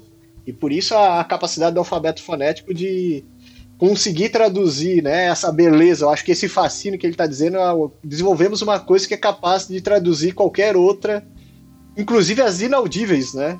Que ele, ele chama atenção, né? Eu acho que isso é interessante. E eu lembro que vocês comentaram alguma coisa sobre o romantismo em algum hidrofobia, e Sim. que aqui ele diz, né, no romantismo a gente chama isso de poesia, que eu acho que é uma coisa que, que ficou dos outros hidrofobias aí, quando ele vai dizer é, o, de onde vem a poesia, né? Tem um pouco isso, no, se não me engano, no texto dele, Língua e Realidade, que começa assim, né? Quem que inventou a poesia? Sim. É porque ele mesmo ele fala que o mesmo vale para os ritmos e as melodias. Vão surgindo novos universos edificados. É, no romantismo chama-se isto a poesia. É, aí ele acho que ele está ele tá supondo que no romantismo a gente tem uma concepção de poesia, né? E em outros momentos a gente vai ter outras concepções de poesia, né? E, e, eu acho visão... que é por isso que, que a gente nem pode falar de determinismo, né? Porque ele diz que isso é um jogo, né? Que a todo momento está sendo, é. assim, o alfabeto tenta fazer você ir por um caminho, mas os escritores estão aí para tensionar isso todo momento, né? Para recriar, para tensionar. Ele diz, né? Alguns torcem, outros se modificam, né? Para dar conta do que o escritor quer, né? Essa que é a parte que é, que é que eu não acho que é tanto para ser inteligível ou não o trabalho dele, mas é para ser bonito, né? Porque eu não sei se a gente já falou isso, a gente vai chegar nisso. Tem uma hora que ele é meio Wittgensteiniano, assim, acho que é mais à frente como ele vai. É, eu não vou, não vou comentar agora, mas que ele parece um pouco Wittgenstein, assim, que ele vai falando sobre que a gente só fala o que é possível ser dito, sabe? Coisas desse tipo, assim. Mas acho que a gente vai chegar lá, né? E... É, e nesse ponto cai ele cai em contradição, porque é, ele está colocando a língua aqui como se fosse um programa, né? Ele está colocando a língua como se fosse um programa Lembrando e, que ele, e ela é ele, ele vê o programa, desculpa desculpa mesmo te interromper. Ah. O programa, ele, ele, ele, quando chama Caixa Preta, também ele chama de programa e diz que é uma, um sistema que, que tem todas as possibilidades. Né? Então sim, ele tem um. Eu nunca entendo como é que isso pode ser um programa se ele contém sim todas as possibilidades. Ele São tem infinitas possibilidades, mas só faz o que ele pode fazer. Não, mas é, é. isso, é exatamente isso. Quer Exato. dizer, uma máquina fotográfica ela pode tirar infinitas fotos. Mas, mas ela só, só pode tirar foto, ela não faz uma lasanha. Mas se a coisa é mas sem E ela só pode fazer pode foto de uma maneira, né? Mas de, olha só como é contraditório. Maneira. Isso é super contraditório porque se eu posso fazer todas as coisas, todas as, as, as, possibilidades, uma delas é a lasanha. Cara, mas não é, é porque você é ruim de tá. matemática, Ricardo. É, entre eu, zero, eu acho que não. Pela entre 0 e 1. Um, é, deixa eu te falar, entre 0 e 1 um é infinito, pô. Oi, fala, cara, desculpa. Os caras me cortando. Dentro daquela categoria, eu posso Dentro fazer da, deixa, pela deixa fotografia, pela fotografia faz sentido, porque por exemplo, quando você tira uma foto de flash, com flash, você está tirando foto de uma luz que não existe ainda. Então ela tem todas as possibilidades, inclusive do que ainda não foi visto. E daí faz mais sentido assim o lance dessa das possibilidades, né? Eu acho que não, tem, uma, tem a ver com, com uma metáfora que vocês usaram em outro hidrofobia, que é comparar a câmera fotográfica a uma partida de xadrez. Você tem inúmeras possibilidades, desde que siga essas regras impostas ah, aqui nesse jogo. Cara, é verdade, é isso. verdade. Acho que eu tinha. É que às vezes eu me esqueço. Eu não sei se é Não, e fora isso, Ricardo, falei, entre 0 e 1, um, é. Entre 0 e 1, um, quantos números existem entre 0 e 1? Um? Almir, o Rodrigo fez Infinitos. uma analogia. É. Não, Almir, a analogia do Rodrigo foi perfeita, cara. Eu entendi tá perfeitamente. tá Essa foi perfeita. Porque, tá, porque é, matemática, você é ruim de matemática. Então é eu sou, sou ruim de matemática, mas eu entendo. Eu, a, a, analogia de xadrez eu gosto, acho que entendo. Acho bacana. É, então vamos lá. É, não, outra coisa que eu queria falar aqui é essa coisa que o Rodrigo, só complementando essa coisa do programa que eu estava falando antes, né? Então a rede era um programa que consegue pegar todos os sons ali e encaixar em todas as línguas, né? Então ele está falando da língua como um programa também que vai atingir a esse objetivo de falar e, e comunicar, né, com todas as pessoas, né? E eu acho engraçado ele colocar isso em oposição à imagem técnica, porque na verdade a imagem técnica ela é formada a partir de um programa também. Ele raramente fala dessa questão, sabe? Que é, eu acho sempre confuso isso nos textos dele. Bom, vamos em frente aqui. Ah, tá. Quem compõe letras procura captar a língua falada na rede visual do alfabeto. A língua a ser captada está armazenada na memória de quem escreve penetrou tal memória, em parte apreciável sob forma de letras lidas. A língua a ser captada pelo escritor já tem passado por redes de numerosos pescadores precedentes. Quem escreve exerce gesto que não passa de elo de cadeia. Quando escrevo, apanho o que me foi dado por percurso, a fim de transmiti-lo aos sucessores. Estou imerso na correnteza da história da literatura em discurso que brotou do Mediterrâneo Oriental há quase 4 mil anos e que ameaça atualmente desembocar no oceano das imagens técnicas que me cercam. Escrevo para que o majestoso rio da história ocidental não estagne, né? Creio ser este o engajamento dos escritores. Aqui é o momento que ele fala assim: o escritor que, ele, que eu estou falando sou eu, né? Esse escritor que ele está falando é ele mesmo, né? Parece que ele está dizendo que ele é só mais uma peça, né? Ou seja, é, eles e todos os escritores constroem juntos, né? Coletivamente a, a, própria língua, né? Parece que é isso, né? E o objetivo do escritor é meio que dar continuidade e que isso não pare, né? Que a gente não seja tolhido disso ou que a gente saia derrotado disso diante das imagens técnicas, né? Ele, ele vai chamar atenção, né? Desse medo com as imagens técnicas, né? Que esse certo... percurso da história não, não pare quando a gente parar de escrever, né? Se a gente parar de escrever. Ele está sempre jogando, até quanto isso é retórico, é sentimento dele, ele parece estar jogando as duas situações, né? A esperança para que a literatura continue, a cultura da acho que quando ele fala literatura ele quer dizer a cultura da literatura continue, né? E, e que não, e, e ao mesmo tempo ele está vendo uma onda avassaladora que é, ele acha ao mesmo tempo improvável que ela sobreviva, porque é que nem aquela coisa assim. a, a, o catolicismo podia ser super poderoso, mas, cara, inventou a imprensa, inventou a imprensa, vai surgir, vai, é, inevitável que surja o protestantismo, assim, que as pessoas começam a querer ler o próprio texto, não querer mais missa em latim e querer poder ter a sua própria interpretação da religião e por aí vai. Surgiu o Orkut, é inevitável que surgisse o Olavo de Carvalho. Uma coisa inevitável. Mas é interessante. Exatamente. Pensando nisso, pensando nisso que o Ricardo falou, é, é, é interessante você pensar é, quando. Porque assim, eu, eu acho que é tudo menos óbvio, na verdade, essa presciência dos efeitos, né? Acho que essa é a maior, a maior lição é justamente essa, né? Quando a Igreja Católica resolve utilizar a prensa para é, publicar a Bíblia, ela não imaginou as consequências, né? Ela não conseguiu pensar para além.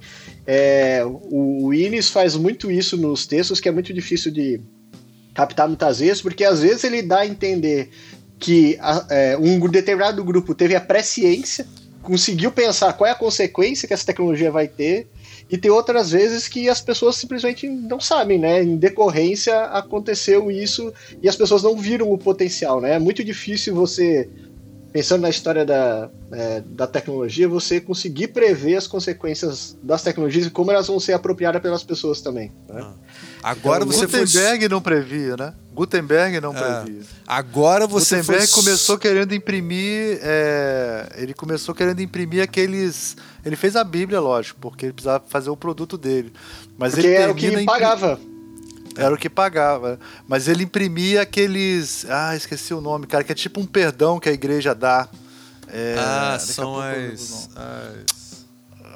Tá. É um, é um documento, tipo um certificado, você tá perdoado, assim, entendeu? É. E, e, quer dizer, é. Que ele, não, ele, é, ele, é, ele queria fazer um produto que funciona. Indulgências. Ele imprimia é. as indulgências, umas coisas assim. É. Eu queria falar um, uma coisa que eu acho. Mas é só comentar um... uma coisa que o, o Rodrigo hum. agora foi super McLuhaniano, viu? Porque você, toda a maneira como você interpretou a, a, essa parte agora, que é como eu interpreto também, tenho que admitir, é bem McLuhan, né? Onde você não tem a, a, a, o, a é, é, é, é, é a, é, a tecnologia para o McLuhan, ela é é, é inevitável. Você não tem. É, ele dá uma analogia maravilhosa que eu já citei em vários programas aqui, que é um, um conto do Paul, né? Do, do turbilhão, né? Onde você está no turbilhão. É um conto incrível do Edgar Allan Poe. Assim. Você está no turbilhão e aí é a tecnologia é esse turbilhão. E aí você só, é, só sobrevive quem conseguir parar e observar como sobreviver ao turbilhão. Porque a maior parte das pessoas fudeu, vou morrer, é desespero e tal. Aí as pessoas que se adaptam ao turbilhão é que conseguem sobreviver, né? Quem, quem ignora o turbilhão ou quem simplesmente é levado por ele é engolido e é esquecido, assim, e não, e não, e não. E vê, isso não é um discurso empreendedor, né? No sentido assim, ou você se adapta ou você morre, né? No sentido que assim, ah, é. a única chance que os taxistas têm contra o Uber é se adaptar ou morrer. Não, eu acho que existe. A sociedade deve, pode, né, contestar e dizer assim, não, acho que a gente não aceita esse tipo de, de situação, né? A gente, acho que tem muito isso de encarar como a inevitabilidade. E, e não é isso, né? É justamente perceber o que está acontecendo, analisar o que está acontecendo, que eu acho que é o que o Flusser está fazendo aqui. Ele está dizendo assim: olha, está acontecendo um movimento aqui das imagens técnicas, que isso pode ter um efeito sobre o que a gente está fazendo, que é a escrita, a literatura, né? Então, que, que efeito que essas imagens técnicas vão trazer para a gente? Será que nós vamos ser extintos? Né? Eu acho que o contexto todo da, do, do artigo, de, desse texto, é justamente isso, né? É tentar Sim. dizer assim: o que o que, que a gente pode prever dessa situação que a gente está vivendo, né? Sim, sim. É, eu, eu, até, o que eu ia falar, gente, é que é, é, é, é, a internet, nos anos 90, ela era texto. Ela era texto.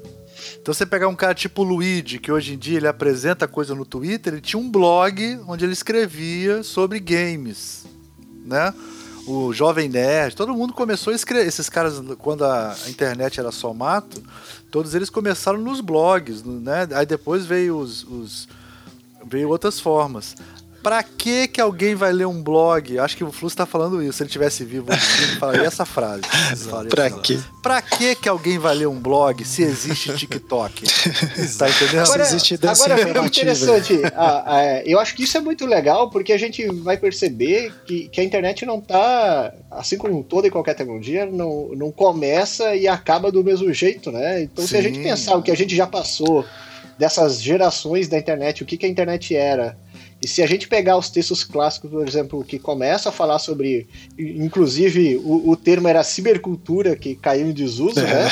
Se a gente pensar nesse período, era só pensando nas maravilhas, né, da internet, é a possibilidade dia? democrática, né, mais que gostava muito de. e, e aí, hoje em dia, a gente vê nos últimos anos é, um- uma visão muito pessimista sobre a internet, né? uma Exato, visão. exato. De, é, o caso do, do documentário Docudrama, né, da Netflix, é, é, Dilemas da Rede, não podia ter sido criado 10 anos atrás.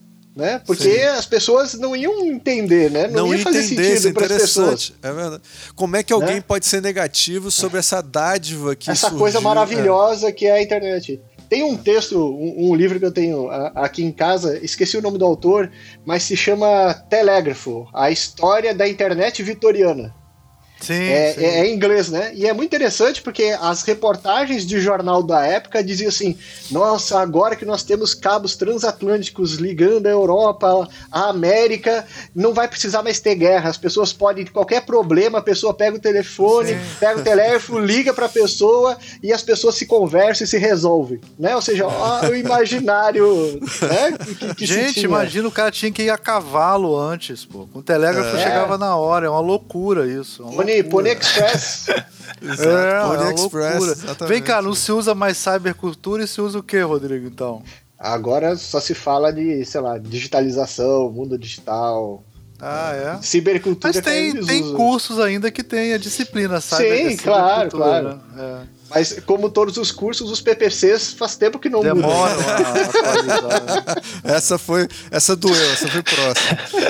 Essa foi uma voadora. Essa a gente né? sabe o que, Mas que você assim, tá falando. Mas, mas eu tô falando disso para dizer assim que até os termos e os conceitos que a gente usa passaram por essa modificação. Porque em determinado momento a gente falava de cibercultura como se fosse a cultura da, da, da informática, né? A junção da informática com a telemática, né? Com, com as redes de É, telefonia. E hoje a gente não. Ou seja, em determinado momento, por exemplo, em agência de publicidade, a gente falia, falava agências on e agências off. Né? É, agências que só trabalhavam com, com internet e agências que só trabalhavam com impresso. Em que momento a- gente fala hoje online e offline? Não existe, Não existe essa diferenciação, né? sentido. Mas foi aquele período, assim como a gente teve um período de chamar de cultura de massa, que depois assim, não, Sim, é tudo entendi. é, Tudo é é de cultura massa. né? então, tudo é cultura de massa. Então, assim, não existe uma diferenciação, né? A diferenciação morreu no, no, no meio do caminho, né? Interessante. Vamos lá. É, a língua que brota da minha memória para ser captada na rede das letras é a sucessão de ondas que se sobrepõem uma sobre a outra. Brota com a violência de uma fonte. As letras são elementos claros e distintos. São 26 eclusas. As ondas da língua representam pensamentos, desejos, mandamentos, imagens. Ao se chocarem contra as 26 letras, elas adquirem formas claras e distintas. O alfabeto obriga a língua a se formular claramente, impõe ordem sobre a maleabilidade amorfa dos pensamentos. O alfabeto é o crítico da língua silenciosa. São válidos apenas os pensamentos que passam pelo crivo das letras. O escritor é o crítico de seus próprios pensamentos. Uma das funções do alfabeto é criticar pensamentos. O alfabeto é código para a crítica de pensamentos. Se as imagens técnicas eliminassem o alfabeto, a faculdade crítica estaria ameaçada. Creio ser isso a função dos escritores, manter a faculdade crítica viva. Eu acho esse o, o parágrafo mais importante É, do texto, é. para mim. É muito bom esse Né? parágrafo. É, isso eu é até o- tinha é- grifado. Porque né? isso conversa com a textolatria e, e, e aí é uma conversa mesmo, é um diálogo mesmo, porque troca essa coisa da idolatria pela textolatria, pela imagem técnica, né? E dizendo que o texto tem milhões de problemas, mas escrever é uma forma de pensar, igual desenhar é uma forma de pensar, né? É uma representação. Quando você está organizando o mundo, você está representando o mundo e quando você. Que é uma coisa que a gente não consegue fazer quando fala. Inclusive, por isso que esse podcast a gente só fala merda, né? Porque a gente, só, a gente sai falando qualquer merda. Mas quando você escreve, é por isso que a gente é doutor. Porque a gente fala merda, mas não escreve o que a gente fala. Ou a gente não tem. A gente tem senso crítico. A gente tenta, a gente pelo menos tenta. Tenta, tenta, é. né? Mas, é, cara, eu tenho umas coisas que eu queria criticar dessa parte, mas eu acho melhor a gente evoluir um pouco mais para. Você quer falar alguma coisa, Rodrigo, nessa parte? Eu queria pensar com vocês assim, o que, que vocês entenderam sobre impõe ordem sobre a maleabilidade amorfa dos pensamentos. Porque Foi isso que eu marquei. Será que ele aqui. chama de, por que será que ele chama de amorfa, né? No sentido que não tem forma material, talvez? É, eu acho que falada, não né? tem, talvez não, porque não tem linearidade, né? De, você consegue pensar milhões de coisas sem e, tem vários e não é pelo entrada, é, né? e não é, é pelo canal uma conversa, da né? Uma conversa pode estar tá indo num caminho e de repente outra pessoa é, interfere. E não é pelo você... código da linguagem, né? Tipo, uhum. você pensa, vai pensando as coisas. É, o, isso é que eu acho interessante, porque é, um, aliás, esse pro pessoal, talvez o pessoal que não esteja captando isso que está falando, eu estava assistindo um nossa, tem muito. Eu adoro é, True Crime. Você já viu esses documentários que tem True Crime do Netflix? Eu assisto vários. Assim. E aí aparecem os serial killers. E aí tem todas essas teorias sobre que são serial killers. E você fica assim, cara. Sei lá o que que tá passando na cabeça desses caras, assim, que estão fazendo essas maluquices aí. Aí o, o, apareceu, eu vi um recentemente sobre Ted Bundy, e aí você fica assim. Ah, mas ele descobriu que era um, era um bastardo quando ele era quando ele era adolescente, ninguém contou para ele. Ah, então tem a explicação por que, que ele é um assassino de série. Falei, cara, assim, sabe? Tipo, pô, assim, a, não é que a série necessariamente diga isso, mas ela vai jogando com essas coisas ali, porque todo mundo quer uma explicação, né? Cara, o pensamento é uma doida, é um saco de gatos, assim, é, é a, a, a linearidade só existe por causa da, da literatura, da escrita. Eu acho que o cara falou super bem, assim, porque a linearidade ela, ela é concreta, eu posso pegar nela. O pensamento, meu amigo, eu não sei nem o que, que, o que, que eu estou pensando agora. É, acho que isso é muito legal, ele tá atento a essa coisa amorfa, completamente maleável que é o pensamento. O pensamento, sei lá o que, que é que tá. E, que e é muito McLuhan, né? E é muito McLuhan, justamente porque vai pensar essa ideia da escrita como a possibilidade da racionalidade só existe a partir da escrita, né? E pro Flusser só existe a história por causa da escrita, né? A história. Porque é aí que a gente pode fazer isso de criticar o pensamento. A gente só pode criticar o pensamento, né? Me parece que ele está dizendo, quando ele ganha essa, essa materialidade, né? É aí que Dessa eu vou entrar forma minha... ordenada. Aí você vai entrar a minha crítica. É que é a minha crítica ao fluxo. Mas eu, eu, vamos, eu não quero. Vamos, vamos ver mais, vamos mandar mais. Assim. Deixa, deixa só eu fazer um, uma outra pergunta. manda, manda. Né? Veja só, a, aqui, se as imagens técnicas eliminassem o alfabeto, a faculdade crítica estaria ameaçada.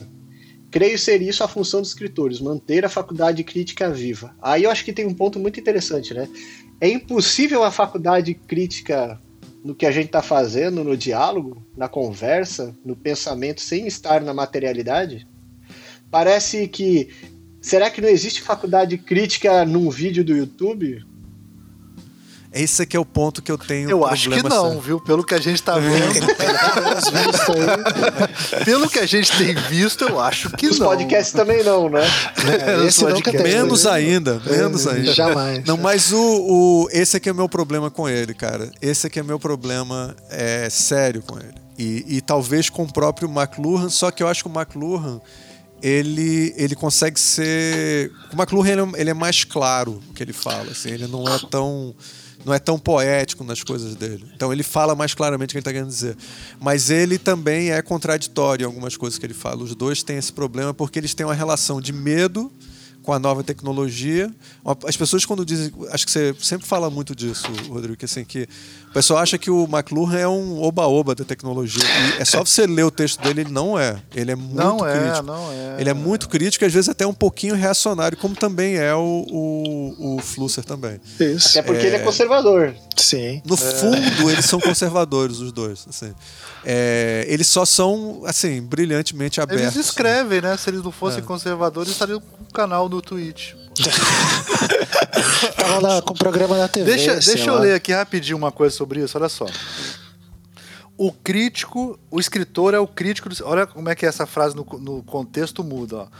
O, crítico, o escritor é o crítico dos seus próprios pensamentos. Então, o escritor é o crítico dos seus próprios pensamentos, certo?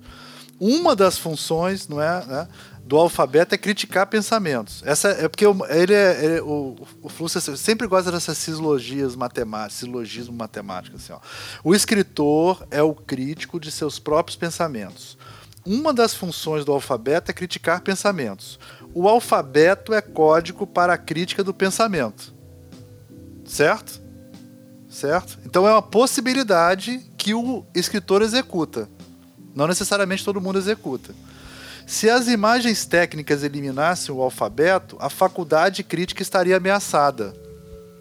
Também é uma possibilidade. Aí essa última frase que fica confuso. Creio isso ser a função dos escritores, manter a faculdade crítica, crítica viva. Ou seja, eles continuarão fazendo isso apesar de outras pessoas não continuarem fazendo isso. Acho que é o é, sentido de é manter esse. né, a tradição ali. É, uma coisa meio conservadora mesmo, mas tipo, não é que eu não sei se ele está dizendo exatamente, Rodrigo, se é melhor ou pior. O que ele está dizendo é o seguinte, que isso existe e que o repositório disso está com os escritores, entendeu? Eu, eu entendi assim. É, eu, não, eu, eu, eu, eu, Que é uma cagação vai, de regra, né, gente? não, não, não, vai você, Rodrigo, vai você, Rodrigo. Então, assim, a, a minha pergunta é, retórica era no sentido assim: será que ele imagina que só, só existe a faculdade crítica a partir da ideia de você escrever isso?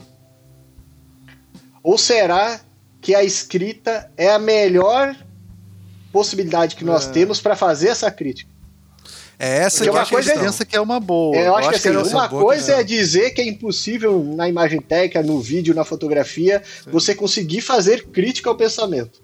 Outra coisa é a gente dizer, a escrita é a melhor ferramenta que a gente tem para fazer crítica ao pensamento. Isso, é, porque isso, a escrita isso... controla o, a, o caos, né? Que é o pensamento. Eu né? acho que ele está falando. Eu acho que tem, é, eu, eu, acho que ele está falando tem. que tem funcionado assim e que a gente sabe que funciona assim e que a gente não que, que a faculdade cria estaria ameaçada, mas ele não sabe se vai acabar e ele tá falando assim: ah, não, ó, acabou. eu acho que. Se... No TikTok acabou. Não, é, é só ver o TikTok que a gente vê que ele tá certo, né? Mas, mas, o, mas o que ele tá falando assim, eu acho que ele tá falando de possibilidades aí, entendeu? É uma cagação de regra, Sim. mas eu acho que ele tá falando mais de possibilidades, de.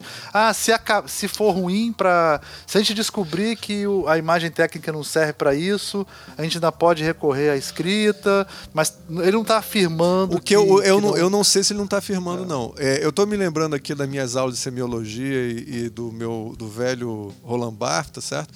Que ele diz lá bem claramente que a, a é, que a escrita ela tem esse poder metalinguístico, né, de você poder falar daquilo e é através disso, desse poder metalinguístico da escrita que você consegue fazer a crítica à própria escrita, né? Aí ele está supondo que outros meios de comunicação são fracos sistemas de metalinguística, tá certo? É mais ou menos o que ele está dizendo. Só que a gente vê isso no próprio cinema. O cinema, por exemplo, tem, é famoso por metalinguística, a história em quadrinho tem muitos recursos metalinguísticos. Assim, o problema todo é a racionalidade.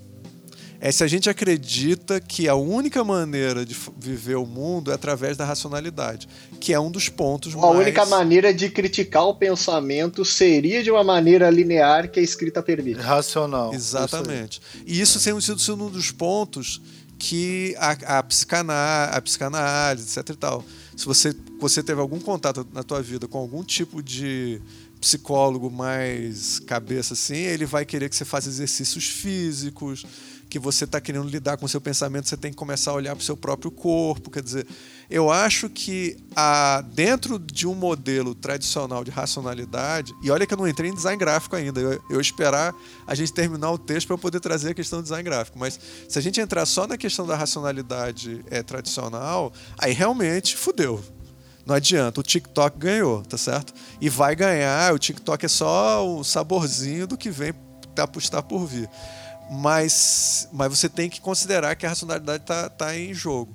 Gostaria de lembrar a todos que tudo que a gente consome hoje em dia, comparado com o que era consumido no, no, no, início do século passado, isso é considerado prostituição total do conhecimento, tá certo? Assim, você pegar um escritor tradicional, é uma pessoa que era uma pessoa letrada do começo do século XX, ele vai achar que a gente está completamente perdido, assim, tá entendendo? A gente, a gente, mesmo mesmo você, Rodrigo, que trabalha com comunicação e trabalha com texto constantemente, com os alunos, eu fiz curso de comunicação, vocês trabalham com texto o tempo inteiro, tá certo?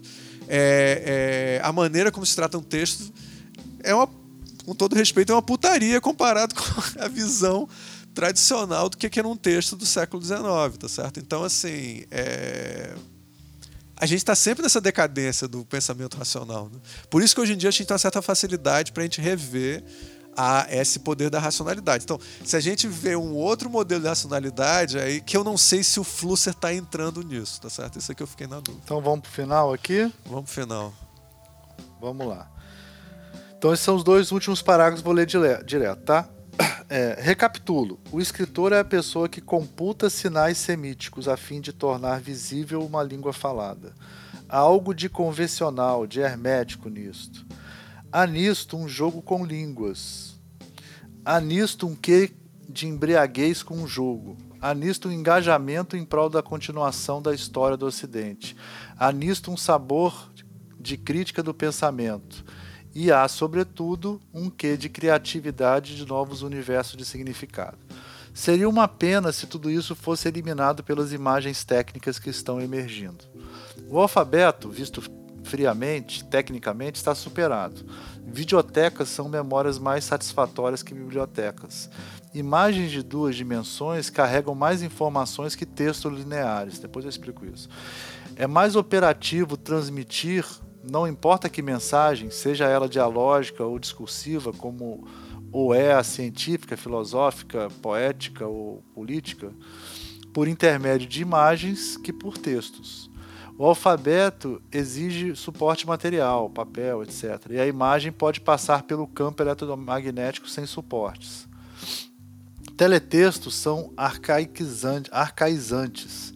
Imagens falam e não é mais preciso visualizar a língua, a língua falada. Não é razoável querer escrever alfabeticamente. Mas os escritores são, não são gente razoável. Teimam. Deus os proteja. Excelente final. Essa coisa que ele fala aqui, ó, as imagens de duas dimensões, é só porque o, o Flussi tem essa coisa de uma dimensão, quatro é, dimensões, quatro, é. né, três dimensões e tal. É que ele diz que a escrita ela está numa dimensão só. Isso não tem a menor lógica. assim. Isso, a escrita está numa dimensão só. Né? Então ela é linear, é como se ela fosse uma linha. É por isso que ela é uma dimensão só. E o bit seria zero dimensão, que também não tem uma lógica, mas seria um, né? Então, é, é, é doideiro. Mas aí quer dizer dimensionalidade, né? É, quando ele diz duas dimensões, ele está falando de um plano, né? Assim, está em duas dimensões, é um plano. Linear é porque a linha, as palavras vêm uma atrás da outra, como se fosse uma dimensão só. Ah, mas vai fechar bem o texto assim na puta que pariu. Sim, não, muito esse bom, é muito bom. Conclusão. É, porque ele recapitulou tudo, né, cara? Ele falou é. tudo no, no final, né? Eu, eu acho legal um paralelo com Duna, né? Porque Duna tem os videolivros, aparece lá o Atreides lendo, aprendendo com ah, os videolivros. no filme atual, inclusive, é uma coisa 3D, ele vê o bicho passando pelo meio, né? No filme do David Lynch, é meio cd merda. Eu gosto. Não. O... A, não. Olha só. Fala uma coisa. Aquela cena, a cena dos. Rapidinho, rapidinho. Calma, a aí, cena, calma. calma. Não, não, peraí, peraí, calma. A cena dos vídeos caro, livros. Caro deputado, é... não, eu não lhe passei a palavra. tá bom, vai fundo, vai fundo. Então, cena aquele parte. filme David Lynch, aquela merda, o, o livro é um livrinho Protesto. de vídeo que vai passando e ele vai assistindo tipo um videozinho, né? Naquela merda de filme. Já no filme bom, que é o atual, o bom filme, aí é uma coisa 3D e tal que ele tá lendo. Mas é interessante o seguinte, que a Bible, Orange Bible, né, que eu acho que ela chama isso, que é a Bíblia Sagrada, que é uma compilação da religião e tal, ela continua sendo impressa. E no filme aparece as pessoas lendo os livrinhos da Orange Bible, ah. né, em livros mas o conhecimento, a coisa mais funcional. Que é sério tal, mesmo, tá. Que é sério mesmo, que é para fazer sobreviver no deserto, o cara viu o vídeo. E aí isso vai de encontro ao que o Ricardo falou. Apesar dele gostar daquele filme merda, Ele tá certo, né? Porque realmente tem isso. Pra coisa da, da religião, de dizer que é a verdade e tal, né? O livro carrega toda esse, essa carga histórica, né? De ali tá registrado, né? É, tá materializado, igual o Rodrigo falou. É. Não é um vídeo. Exato. Não é um vídeo que tá passando. É só, só pra falar, viu, Rodrigo? Se alguém comentar alguma coisa sobre esse nosso papo, vai ser essa porra que a gente tá. Eu, eu, eu, eu, gosto mais do filme David Lynch. O pessoal, caralho, como é que ele pode gostar mais do filme David Lynch? Acho a versão nova inferior, mas você, com certeza, se alguém comentar, vai ser isso. Assim, você vai ver. Ninguém comenta Desculpa, nada, cara. ninguém comenta nada que a gente fala, mas é, vai ser essas, essa essas picuinhas nossas aqui. É, Mas é, cara, primeiro eu adoro o, o CD-ROM do, dos anos 80 do, do Paula Trades, assim, acho lindo aquela representação que ele faz. É, gosto muito mais do que essa merda atual. Mas é o seguinte, a, a é, eu, eu achei assim. Aí é que é o ponto que ele faz, assim, que ele, ele chega a uma parte que onde é que ele, ele começa a detonar mais claramente a, a linguagem é, pictórica e tem uma hora que ele fala que é, as imagens de duas dimensões. É isso. Olha só, as imagens de duas dimensões carregam mais informação que textos lineares mais operativo transmitir. Aí ele usa de novo aquela, aquela, esse termo de operativo. Né? Não importa que a mensagem seja ela dialógica ou discursiva, como é a científica, filosófica, poética e política, por intermédio de imagens que por textos. É, ele, essa coisa de transformar a, a linguagem é, é, bidimensional, que seria a linguagem aí pictórica, vamos dizer assim, ou ou esquemática. Aí eu vou trazer o meu problema com isso aqui. É, ele acha que essa linguagem ela, ela é mais ela, ele tem um pouco o discurso um pouco ingênuo que me lembra o pessoal do Isotype tá que é, eu adoro Isotype a gente já tem programa já fez trabalho sobre Isotype que é o pessoal que inventou os pictogramas tá e é, eles acreditavam que o Otto Neuer acreditava que as imagens unem, as palavras dividem. Eles achavam que se você é, se comunicar através de elementos pictóricos, você pode se comunicar com qualquer cultura, enquanto que o escrito você está limitado né, culturalmente tal. É, tá mais que comprovado que não é bem assim, tá certo?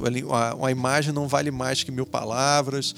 Na realidade, você vai encontrar muito poucos elementos desses que ele está falando, tá? Sem algum tipo de linguagem verbal. Ele tá, o Almir falou muito bem que ele mistura a linguagem escrita com a linguagem verbal. E a gente fica meio na dúvida quando é que quando ele está falando que a escrita, ele está dizendo que a linguagem verbal não é literatura, ela tem que ser necessariamente linear, lembrando que o um, um mesmo desenho animado tem um roteiro linear, tá certo? Assim, a escrita linear ela está presente mesmo na imagem é, bidimensional ou tridimensional que seja, tá certo? Então ele, ele parece que, como você falou ainda agora, ele dá uma resumida para poder a, forçar o argumento dele, só que às vezes ele comprime, você usou comprime, eu gostei até mais, comprime, condensar, é. condensa, você usou condensar. Ele condensa, mas às vezes bicho, ele o leite condensado aí sei lá, onde é que fica. Ele perde muita coisa no que ele está falando, porque se ele está falando sobre esse, esse mundo da sutileza, ele está perdendo aí a sutileza que é a, o problema entre a linguagem verbal. Não, ele, ele fala da, ele está falando da escrita ou ele está falando da linguagem verbal? São duas coisas bem diferentes, assim, são. É, eu acho que ele está falando da escrita. Eu acho que ele está falando da escrita. Porque ele está falando em então textos, né? É, mas alfabeto aí... e texto, né? Eu, uma coisa que eu me lembro que há muitos anos atrás tinha uma palestra do, do é, é, Peter Greenway e ele dizia que é, que toda, todo cinema estava ferrado porque ele não era uma arte pura. Ele era preso à literatura, porque na realidade todo filme, no fundo, o mais importante, ele está certo, é o roteiro. Assim, o roteiro tem um poder, tem superpoderes. A coisa que tem maior superpoder no filme, na realidade, é o roteiro. Quem trabalha com cinema sabe que o roteiro tem um poder enorme. Assim. E no fundo é uma escrita linear, é uma, é uma maneira racional de trabalhar as coisas e tal. Ele dizia que só os desanimados daqueles do começo, sabe? Aqueles desanimados meio Looney Tunes lá do começo, esses é que eram cinema puro mesmo, porque eles praticamente não tinham roteiro, uma coisa meio aberta, assim. Só, já os desenhos animados da Disney são muito hollywoodianos e roteiristas e tal. Então, no fundo, toda a linguagem, mesmo o cinema e a televisão, ele é muito preso à linguagem escrita. E me parece que o, o Flusser não ele, ele, não é que ele não está pensando nisso, não, porque se você lê outro texto dele, parece que ele está falando exatamente isso. Mas às vezes ele se dá essa liberdade de ligar o foda-se, sabe? E, e, fazer essas compreensões aqui, essa, essas sínteses exageradas, onde ele está deixando de lado questões importantes para responder a pergunta que ele recebeu. Eu não sei. O que, que vocês acham disso? É, eu ia te perguntar se, se ele está considerando, pensando nisso que você falou sobre o cinema, né? Se ele não está considerando justamente a montagem o lugar onde se quebra essa linearidade, né? A montagem a edição, que vai tirar né? essa. Concordo, concordo com você que a montagem ela quebra a linearidade, mas a, a, gente, por exemplo, estuda, eu e a gente fez isso muito agora, né, cara? A gente trabalha com o Twyman, que é um autor que mostra que a diagramação quebra a linearidade. É, e a gente estava inclusive discutindo é, ele, esses é, termos. É, esses termos, por exemplo, toda linha ela quebra a linearidade, né? ela não é eterna.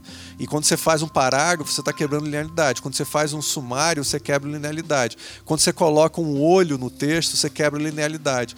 O texto ele não é são poucos os textos que seriam a princípio puramente lineares. É, você quando para de ler, você quebra a linearidade. É, a, a, o conceito de linearidade do texto ele é mais complexo às vezes do que a maneira como o Flusser está colocando, sabe?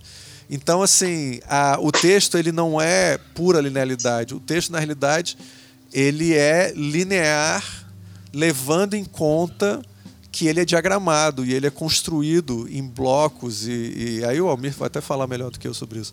Mas assim, é, é, é mais complicado o problema se a gente está pensando... Ou o caso momento. da poesia concreta, né? Que Pô, ele mesmo, claro. o próprio Flusser fala, né?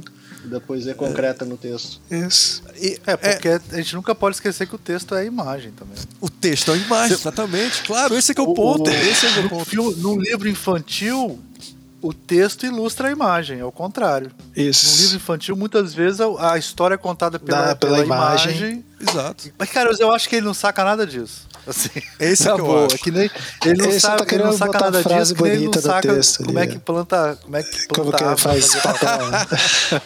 é, eu acho que isso é uma coisa Mas você eu sabe que eu acho engraçado que você pega aqueles aquelas coisas careta mesmo de de avaliador do MEC, né, e tal, aí Aí você tem que estudar aquelas apostilas para avaliar curso, né, e tal. e aí tem aquelas pirâmides, né, de ensino. E eles usam muito aquela do Glazer, né, pirâmide do aprendizado. Vocês já ouviram falar nessa pirâmide do aprendizado do Glazer? Que é uma pirâmide que diz assim, o que que funciona mais para ensinar, para você aprender um conteúdo. Pirâmide do Glazer, né? Aí eu, eu peguei aqui para relembrar, que nem aquelas palavras-chave, né? Compreender, entender, sei lá o quê. Blá, blá, blá.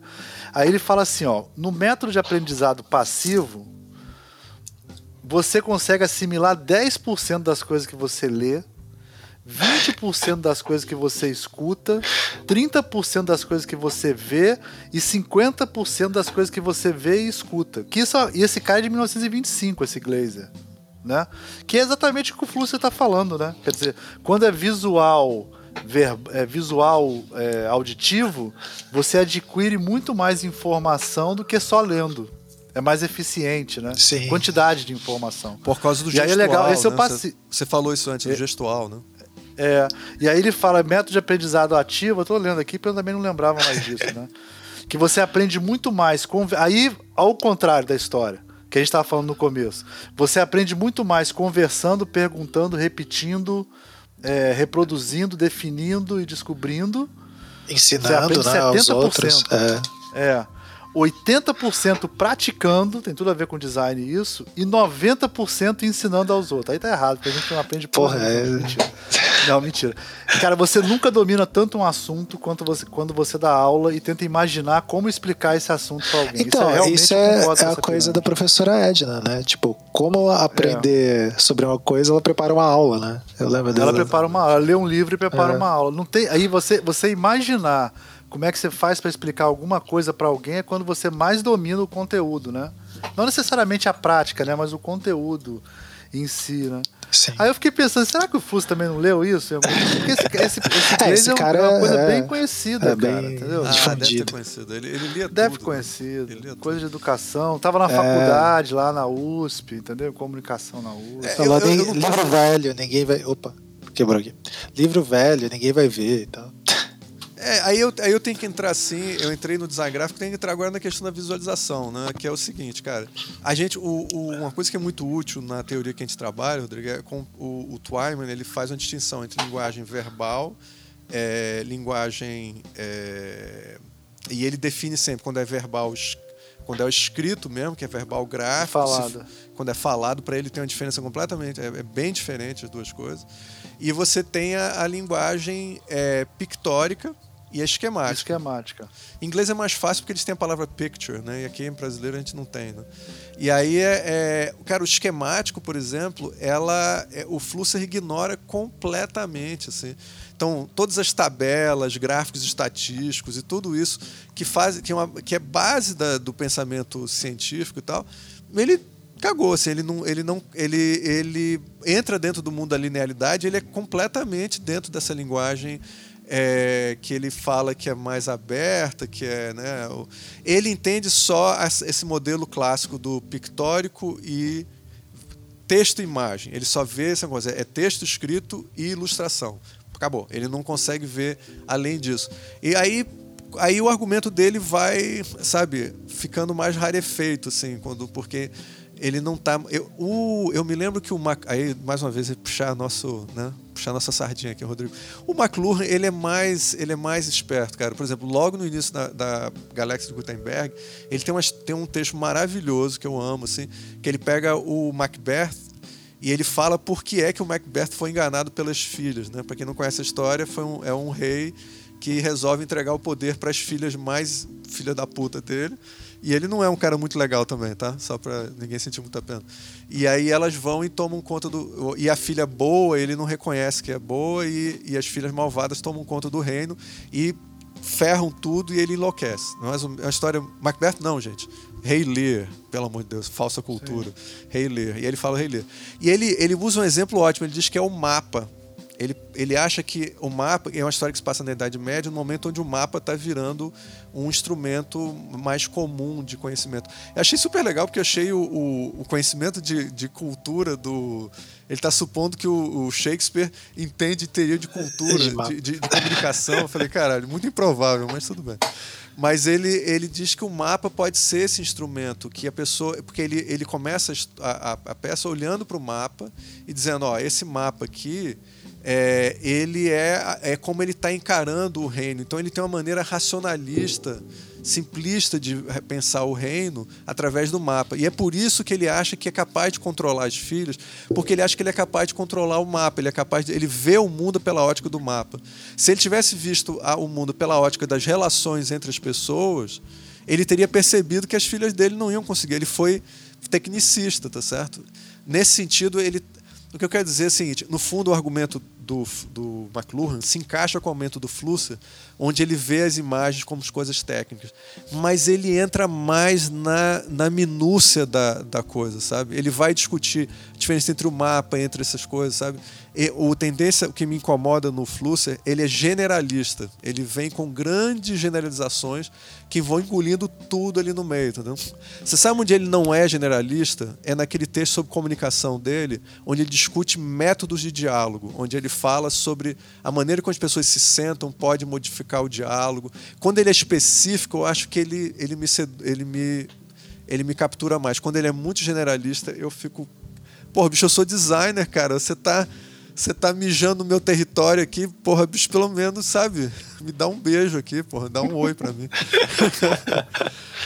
Mas é engraçado de, desse jeito que tu falou, né? A visão tecnicista, porque o, o Flusser faz exatamente isso né, nesse último parágrafo, ele diz, né? O alfabeto visto friamente. E aí ele bota entre parênteses, tecnicamente. Tec...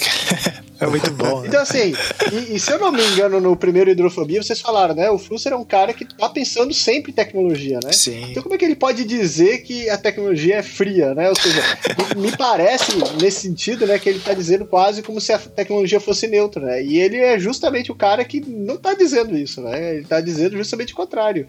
Que a Teca tem total, né? A tecnologia tem total influência naquilo que a gente pode dizer, né? Pode transmitir, pode produzir. E aqui ele faz muito isso com a ideia do alfabeto, né? O alfabeto guia o que a gente pode falar, né? A ideia da fotografia é isso, né? A fotografia nos permite certas coisas, né? Então, cabe a nós ou ser funcionários da fotografia, ou ser funcionários do alfabeto, ou fazer como escritor, né, que é o que ele está dizendo aqui, que é brincar e jogar com, com o alfabeto, né? Mas aí, nesse texto, será que. Aí eu pergunto, eu estou fazendo para você e para todo mundo também, claro. É, será que ele está abrindo espaço para essa imagem técnica nesse texto, tá? Eu sei que no, na, na, caixa, na caixa preta ele, tá, ele tem uma. É, ele é mais dúbio em relação a isso, mas aqui eu não estou vendo claramente ele abrindo espaço para a linguagem técnica, para a imagem técnica, como uma coisa que pode ser metalinguística, que pode ser desconstruída e tal. Eu, você sente isso nesse texto? Não, eu, eu acho que ele vê muito. Bom, quando o penúltimo parágrafo ele diz, né? Seria uma pena, né? Seria uma pena. Ele vê como se fosse uma ameaça à imagem técnica, né? Não, não me parece ter muitos momentos benjaminianos, assim, dele pensar num potencial revolucionário para essa tecnologia como o Benjamin faz, né? Então, assim, ele não, aqui não, não parece ele ver a imagem técnica como capaz de fazer algo diferente, né? Ah. Eu não sei se é porque ele está pensando pelo prisma é, da crítica do pensamento, né? Ou seja, será que a imagem técnica é capaz de fazer uma crítica do pensamento, né? É, se ele está querendo comparar o alfabeto e a forma da escrita com a imagem técnica como essa possibilidade de pensar criticamente, né? Ou seja, usar uma dessas duas tecnologias para pensar criticamente. É, mas não me parece que ele elenca pontos positivos da imagem técnica. Né? Não me parece ah. que ele mostra é, potencialidades da imagem técnica que, que possam vislumbrar coisas diferentes, potencialidades diferentes. Né? Ah, ele fala claramente: teletextos são arcaizantes que aí encaixaria dentro daquela discurso que a gente estava tendo. Ali, é o que a gente está fazendo que é ler o PDF, né? Sim, sem dúvida. Mas também eu acho que pode ser que ele esteja dizendo que é isso, assim, por exemplo, essa a, a é também o é o Bolsonaro e a, e a, a como é que eu vou colocar assim? São esses métodos onde eles eles são arcaizantes, mas eles também eles eles não se você não tiver a possibilidade aí eu você pode pegar Deleuze, tem várias, né, o que é a filosofia do Deleuze e tal, onde eles vão, ele vai dizer que o pensamento comum é um pensamento que, que mata a, a possibilidade de mudança, né? Então é, é a, o pensamento metalinguístico, o pensamento que critica a si mesmo, esse é que possibilita as mudanças sociais mais significativas, né? Eu estou fazendo uma simplificação. Não, mas, mas eu acho que o, o Flusser vai muito nessa linha. Por exemplo, ele tem alguns textos que ele é, faz uma, uma discussão quase ínis, assim, numa balança, né? Que está sempre em, em balanço a questão do discurso e a questão é, diálogo. Então ele vai dizer os meios de comunicação de massa favorecem o discurso e diminuem o diálogo. E ele está dizendo só existem coisas novas a partir do diálogo. Então, se a gente pensar por aí, né, ou seja, o que ele está chamando atenção aqui, talvez da imagem técnica, no sentido de que a imagem técnica pode carregar mais informações, talvez ele esteja querendo dizer que, ou seja, talvez, muitas aspas, para esse fenômeno, talvez, de ensinar, vamos dizer assim, né? Nossos alunos veem vídeos do YouTube para entender, sei lá, Bourdieu, Derrida, sabe-se lá quem, como uma introdução ao texto, por exemplo, aprendem muito mais, talvez, com o vídeo do que com o texto. Não sei. Né? Ah. Mas eu tô dizendo assim, é, me contradizendo o que eu falei anteriormente, né? Porque parece que ele está dizendo ponto positivo. Mas quando ele acaba de dizer né, que as imagens de duas dimensões carregam mais informações que os textos lineares, ele está dizendo: olha, tem um potencial aqui da imagem técnica, que é carregar mais informação do que os textos lineares. Mas ele né? pode estar tá dizendo, mas ele pode estar tá falando isso de uma maneira dúbia Quer dizer, tá Por vendo, exemplo, ele está dizendo ele que é mais fácil transmitir, ele está dizendo que pode ser transmitido eletromagneticamente sem um. Ou seja, ele está dizendo que a transmissão não precisa de um suporte, né? Então, ou seja, consegue difundir de uma maneira muito mais rápida. Então, querendo ou não, ele está colocando os pontos positivos, vamos dizer assim, da ideia do discurso, que é a difusão, né? Mas não do diálogo. Talvez ele veja é. a imagem técnica com essa possibilidade da difusão, mas o diálogo talvez vamos pensar junto aqui, né? Talvez a escrita permita essa relação do diálogo, porque é a hora que você faz a crítica do pensamento. É, o problema é que quando ele diz que TLT são arcaizantes, ele está dizendo que. Me parece que é exatamente o que você falou agora. Ele está dizendo que, na realidade, o que não está tendo é o diálogo, está tendo é o discurso. Então, quando é arcaizante, porque ele é o discurso, ele não é o diálogo. Então, só que se você mas isso E a gente precisa dos dois. Eu acho que o interessante é que o Flusser vai dizer que a gente precisa dos dois. Então por isso não é uma oposição, talvez, do, do tipo destruir a, a imagem técnica, a difusão, ou destruir o diálogo. Ele está dizendo que elas devem trabalhar em equilíbrio. E o que talvez ele esteja percebendo, e por isso que ele fala de uma ameaça, é que essa balança, pensando em uma balança, né? A balança está tendendo para a imagem técnica em relação ao texto. E aí, quando a gente está perdendo o texto, a gente está perdendo a nossa possibilidade de avaliar criticamente a realidade, vamos dizer assim, né?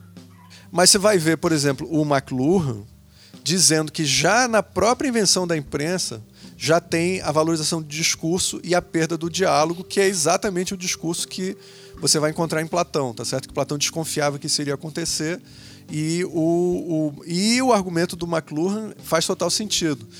Já o Flusser, ele é mais otimista em relação à escrita, ele acha que a escrita tem esse poder metalinguístico de poder criticar a si mesmo. Tal. Então, eu acho só o seguinte, tudo é super complexo e tem muitas possibilidades ali. E tem, você tem possibilidade de manipulação num método ou outro. Eu não quero ser relativista nesse ponto, não, tá certo? Embora eu tenha uma tendência a ser um pouco relativista nessas coisas, mas assim, mas eu acho que tem ali uma tem um jogo que a gente tem que olhar com, sabe, não, não, não dá para pegar e dizer, ah, então é isso, é aquilo. E eu vou dizer uma coisa para você, assim, só para encerrar minha parte aqui, porque a gente já está um bom tempo nesse programa, é... o TikTok, eu olhei a primeira vez e achei aquilo uma bobagem, tá? Como muita gente olhou. Mas ultimamente eu, eu não nem eu vejo TikTok, eu vejo versões do TikTok na, no Twitter ou no, ou no Instagram e tal, é nesses formatos assim de pequenos vídeos e tal. E eles estão dominando, né? Inclusive eu vi agora o, o Henry Bugalho, ele, eu, eu vi um vídeo dele dizendo que futuramente ele acha que o YouTube vai acabar mesmo, assim, o, o, TikTok vai engolir o YouTube e parece mesmo que isso é uma possibilidade grande mesmo. Mas eu vi uma vez uma coisa que eu mandei até pro pro Ankara no Twitter, uma pessoa pegou um, um trabalho de TikTok, foi uma uma senhora que mora na fazenda e ela contou a história do dia a dia dela no TikTok.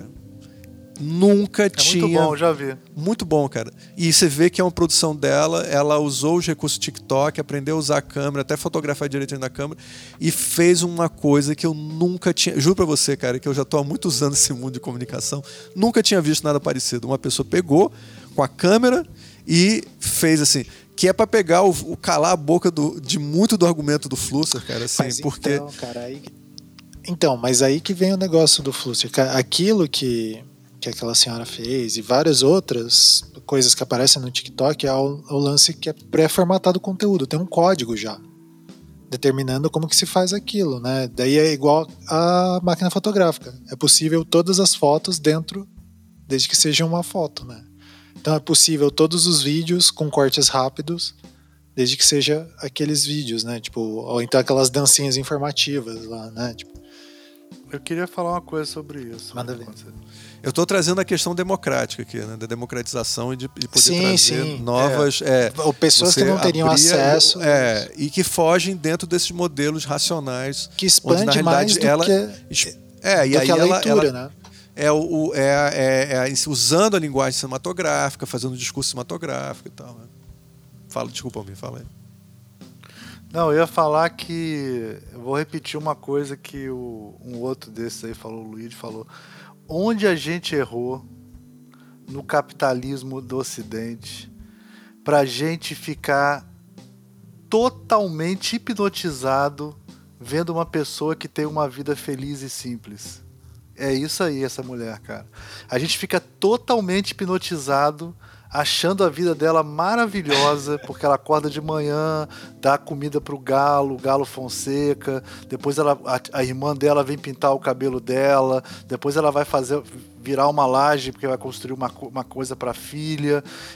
Onde que a gente errou nessa vida que a gente vive, na cidade grande, que a gente fica totalmente hipnotizado pela vida simples. Você vê, a gente sabe, a gente sabe assim, é, é, visceralmente que a gente perdeu tudo aquilo. Isso é muito louco. É, é, é tudo tem nada a ver com, com, o assunto de hoje, tá? Não, não. Mas é só pra falar isso. Só queria falar aí eu, aí eu vou ter que relativizar, né, Almir? Assim, tinha isso na Roma antiga, tinha o um arcadismo, teve. É, nossa, eu teve, ia falar que isso é um romantismo nesse... do caramba, Deixa, porque os meus pais falando moram dessa assim, questão da.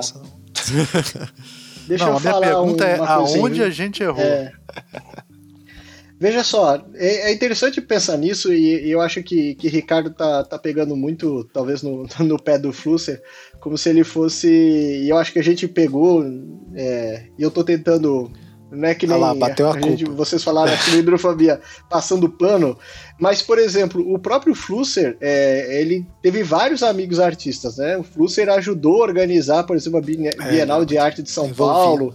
E ele, inclusive, um dos colegas dele que que era justamente é, um amigo do próprio Kerkov, que é um cara que virou depois diretor do centro do McLuhan, era muito amigo do McLuhan e tudo mais. É, ele trabalhou muito com um artista chamado Fred Forrest, que é um cara que fazia experimentações justamente em vídeo. Inclusive, é, tem um vídeo no, no, YouTube dele, é, e, e, se eu não me engano, é, a discussão que ele tem no vídeo é uma discussão que ele vai escrever depois no livro chamado Gestos então, assim, ele vê um, um, um potencial na, na, em utilizar, por exemplo, televisões e tudo mais como uma maneira de talvez criar essa relação com o diálogo, né? Então, assim, eu, eu não acho que ele seja contrário é, totalmente à ideia das imagens técnicas, porque eu acho que ele fez algumas experimentações. Tem um vídeo no, no YouTube é, dele, né, o Fred Forrest gravando ele conversando Sim, com o Fred Forrest. Assim. É. Então, assim, eu acho que a gente talvez esteja olhando ele só pelo viés da linearidade, como se ele estivesse defendendo Sim. só a escrita, mas eu acho que talvez ele esteja defendendo um aspecto da escrita, né, do alfabeto, que é essa possibilidade de talvez de criticar o pensamento e talvez ele perceba outras potencialidades na relação do gesto com o vídeo, né? Nessas experimentações que a gente está vendo. Eu, eu aqui eu sou eu, eu, eu acho que você está fazendo uma, uma você não está passando pano não, você está fazendo uma, uma, um equilíbrio bem importante aqui nele porque o Flusser ele é multifacetado mesmo. Se a gente chegar e fechar ele numa coisa só é, é, é ingenuidade da gente. A gente sabe que ele não é isso. E essa é uma coisa, se tem uma coisa que a gente percebeu desses uterofobias todos é que o cabo é complicado mesmo. Mas assim, eu, mas eu, eu tenho que concordar com essa crítica do Almir que o, o, o Flusser é, ele tem uma um, o, a, pegando uma coisa kantiana aí, né, o óculos de cor de rosa dele é muito a maneira como ele vê o mundo, ela, ela é um limitada quando se trata de design assim. Então ele, ele tem uma dificuldade de ver as coisas fora de um, de um certo modelo de racionalidade literária. Ele, ele, ele, ele se aventura nessas coisas, mas ele tem uma tendência, eu acho. A, a, o medo dele é perder esse mundo que ele que é o mundo dele, é o mundo da, da escrita literária. É, você que é um cara que eu conheço, Rodrigo, que é um cara que transita em todas as mídias, tá? E você sabe como muitos de seus colegas não são. Porque eu trabalhei muitos anos em jornal e sei a dificuldade que, que a gente vai catando as pessoas na comunicação que a gente consegue dialogar com eles. Que as pessoas que, que têm essa noção do papel que é mais amplo que é da linguagem. A linguagem não é só escrita. Essa coisa de, ah, porque é, se não é escrita, sabe? Você sabe o que eu estou falando. Então, não, e eu, eu, eu, acho que a gente passou num momento quando o jornalismo resolveu se separar de comunicação, a, a gente tá vendo o mercado e o mundo justamente Isso. aglutinando as pessoas e o jornalismo quis se separar da comunicação. E hoje a gente tem comunicação separada de publicidade, separado de jornalismo, separado de relações públicas, separado de cinema. E na verdade você está contratando uma pessoa que vai fazer tudo isso. Exatamente. Então assim, o mercado está numa direção de aglutinação e a, a, academia, né, eu diria burocraticamente pelo MEC e tudo, veio num viés de separação, quando na verdade é justamente de colaboração, né? Porque o cara que tá fazendo o TikTok, ele tá fazendo cinema, ele tem tá fazendo, que fazer um sim, roteiro, tá ele escreve, ele. Pau, é. Sabe? Ele vira apresentador. Não, né? a, ele vira editor de Não, podcast. e você vê agora a quantidade de pessoas na área de comunicação interessadas em visualização de dados e tudo, quer dizer, é, é uma, não, não, é uma outra coisa. Mas eu acho que é, com essa a gente pode fechar, né? Que a gente não vai abrir. Vamos para as últimas considerações, então. Professor Ancaro, o senhor quer começar falando? Cara, eu queria agradecer a presença aí do Rodrigo. Esse texto, eu acho ele legal, é, mas acho que muito no, naquele negócio lá que a gente comentou, né?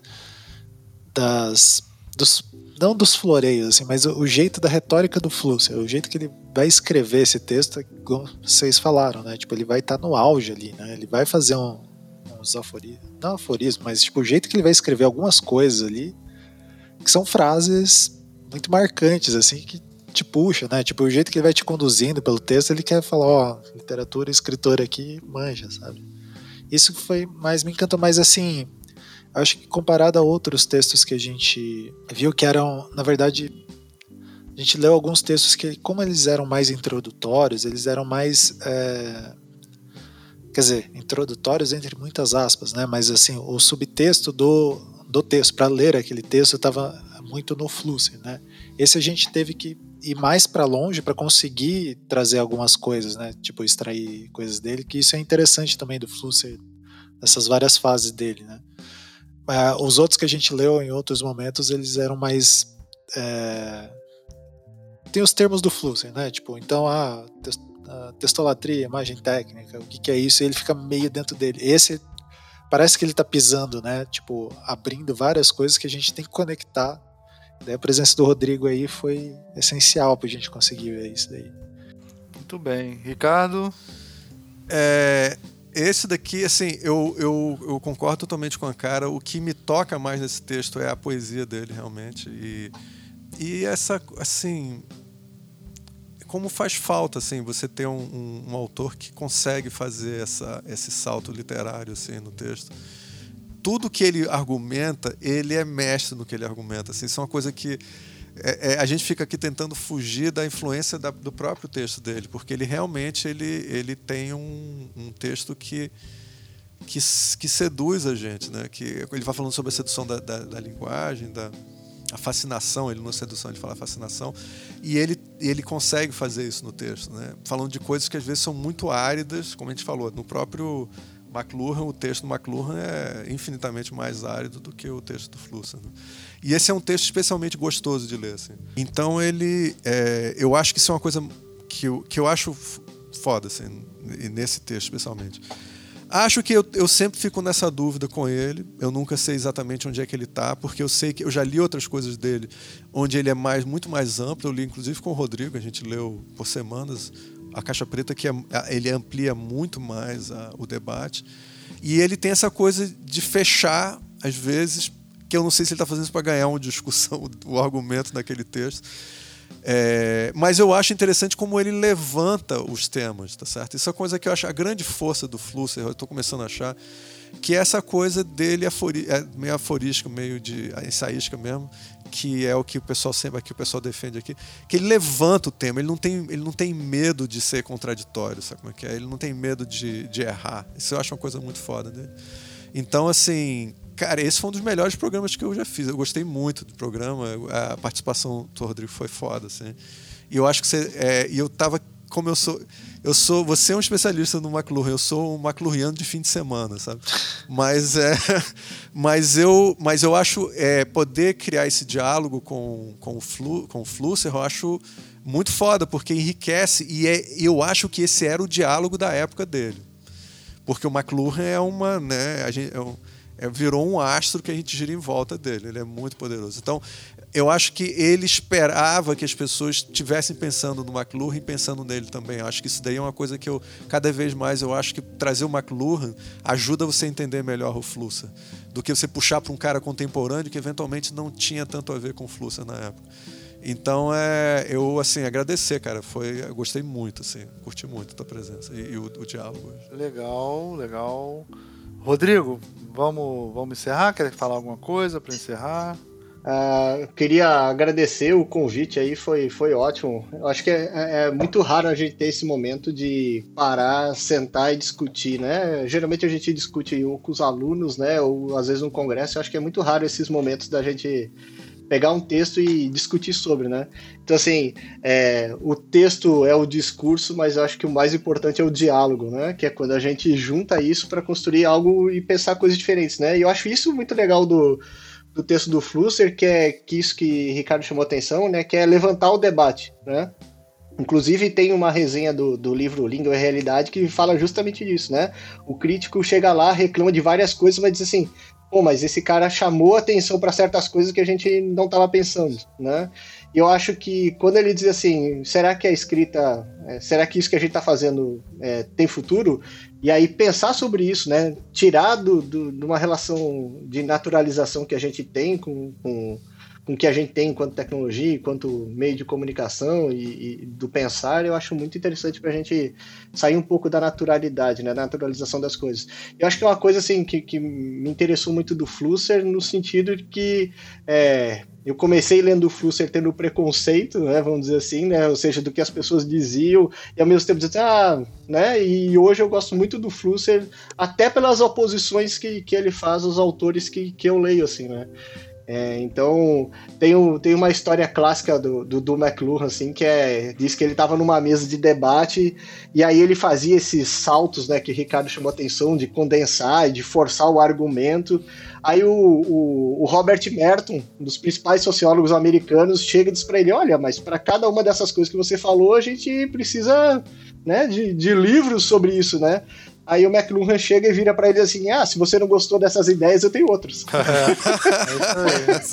então, assim, o que me interessa é, é isso: é o jogo de, de pensar junto. Então, acho que isso que o Ricardo chama atenção, por exemplo, no caso do McLuhan, que é a fala, né, é justamente porque ele está pensando junto. Eu acho que isso que é o exercício que a gente está fazendo, né?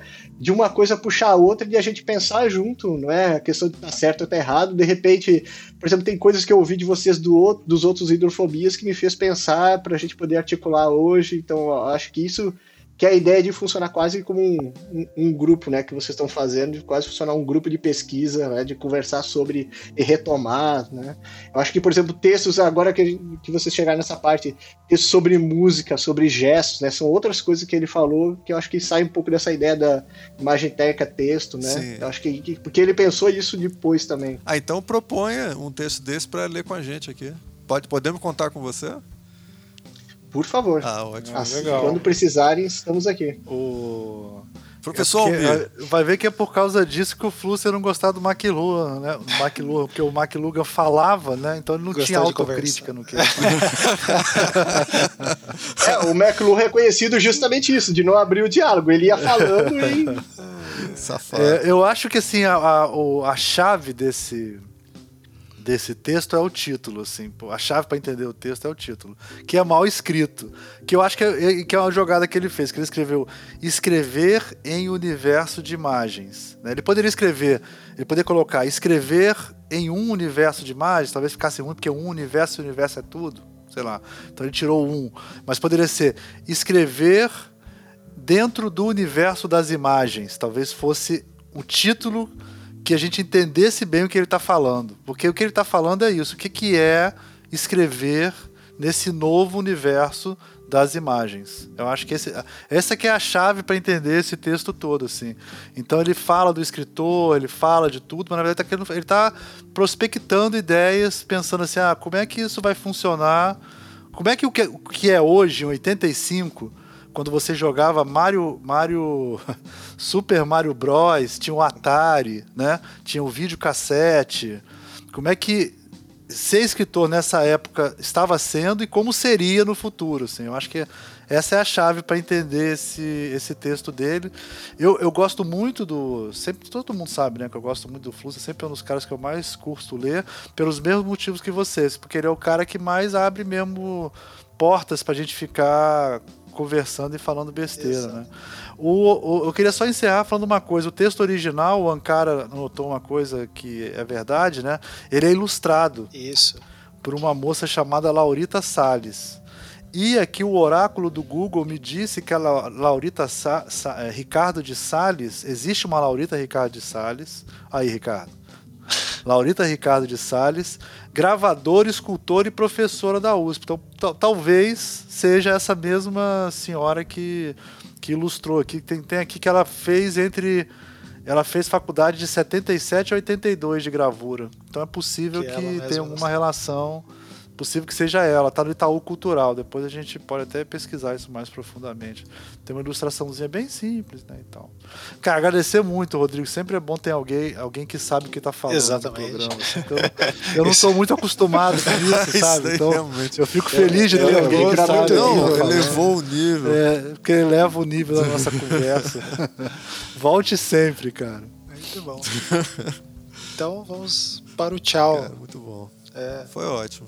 Então, aí tem uma ah, tradição, é. o Tchau. nosso tchauzinho no final. Tchau. Tchau. Tchau, tchau, Flusser. tchau.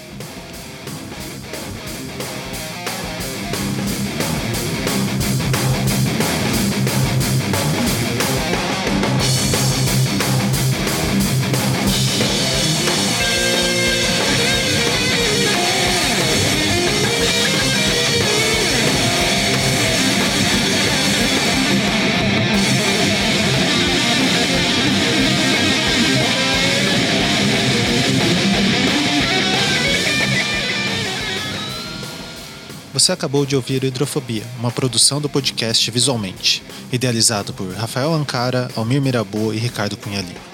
Você pode apoiar esse projeto em padrim.com.br visualmente e você pode ter acesso a todos os nossos conteúdos em visualmente.com.br. A trilha sonora, edição e corte desse programa foi feito por Rafael Ancara. Até a próxima!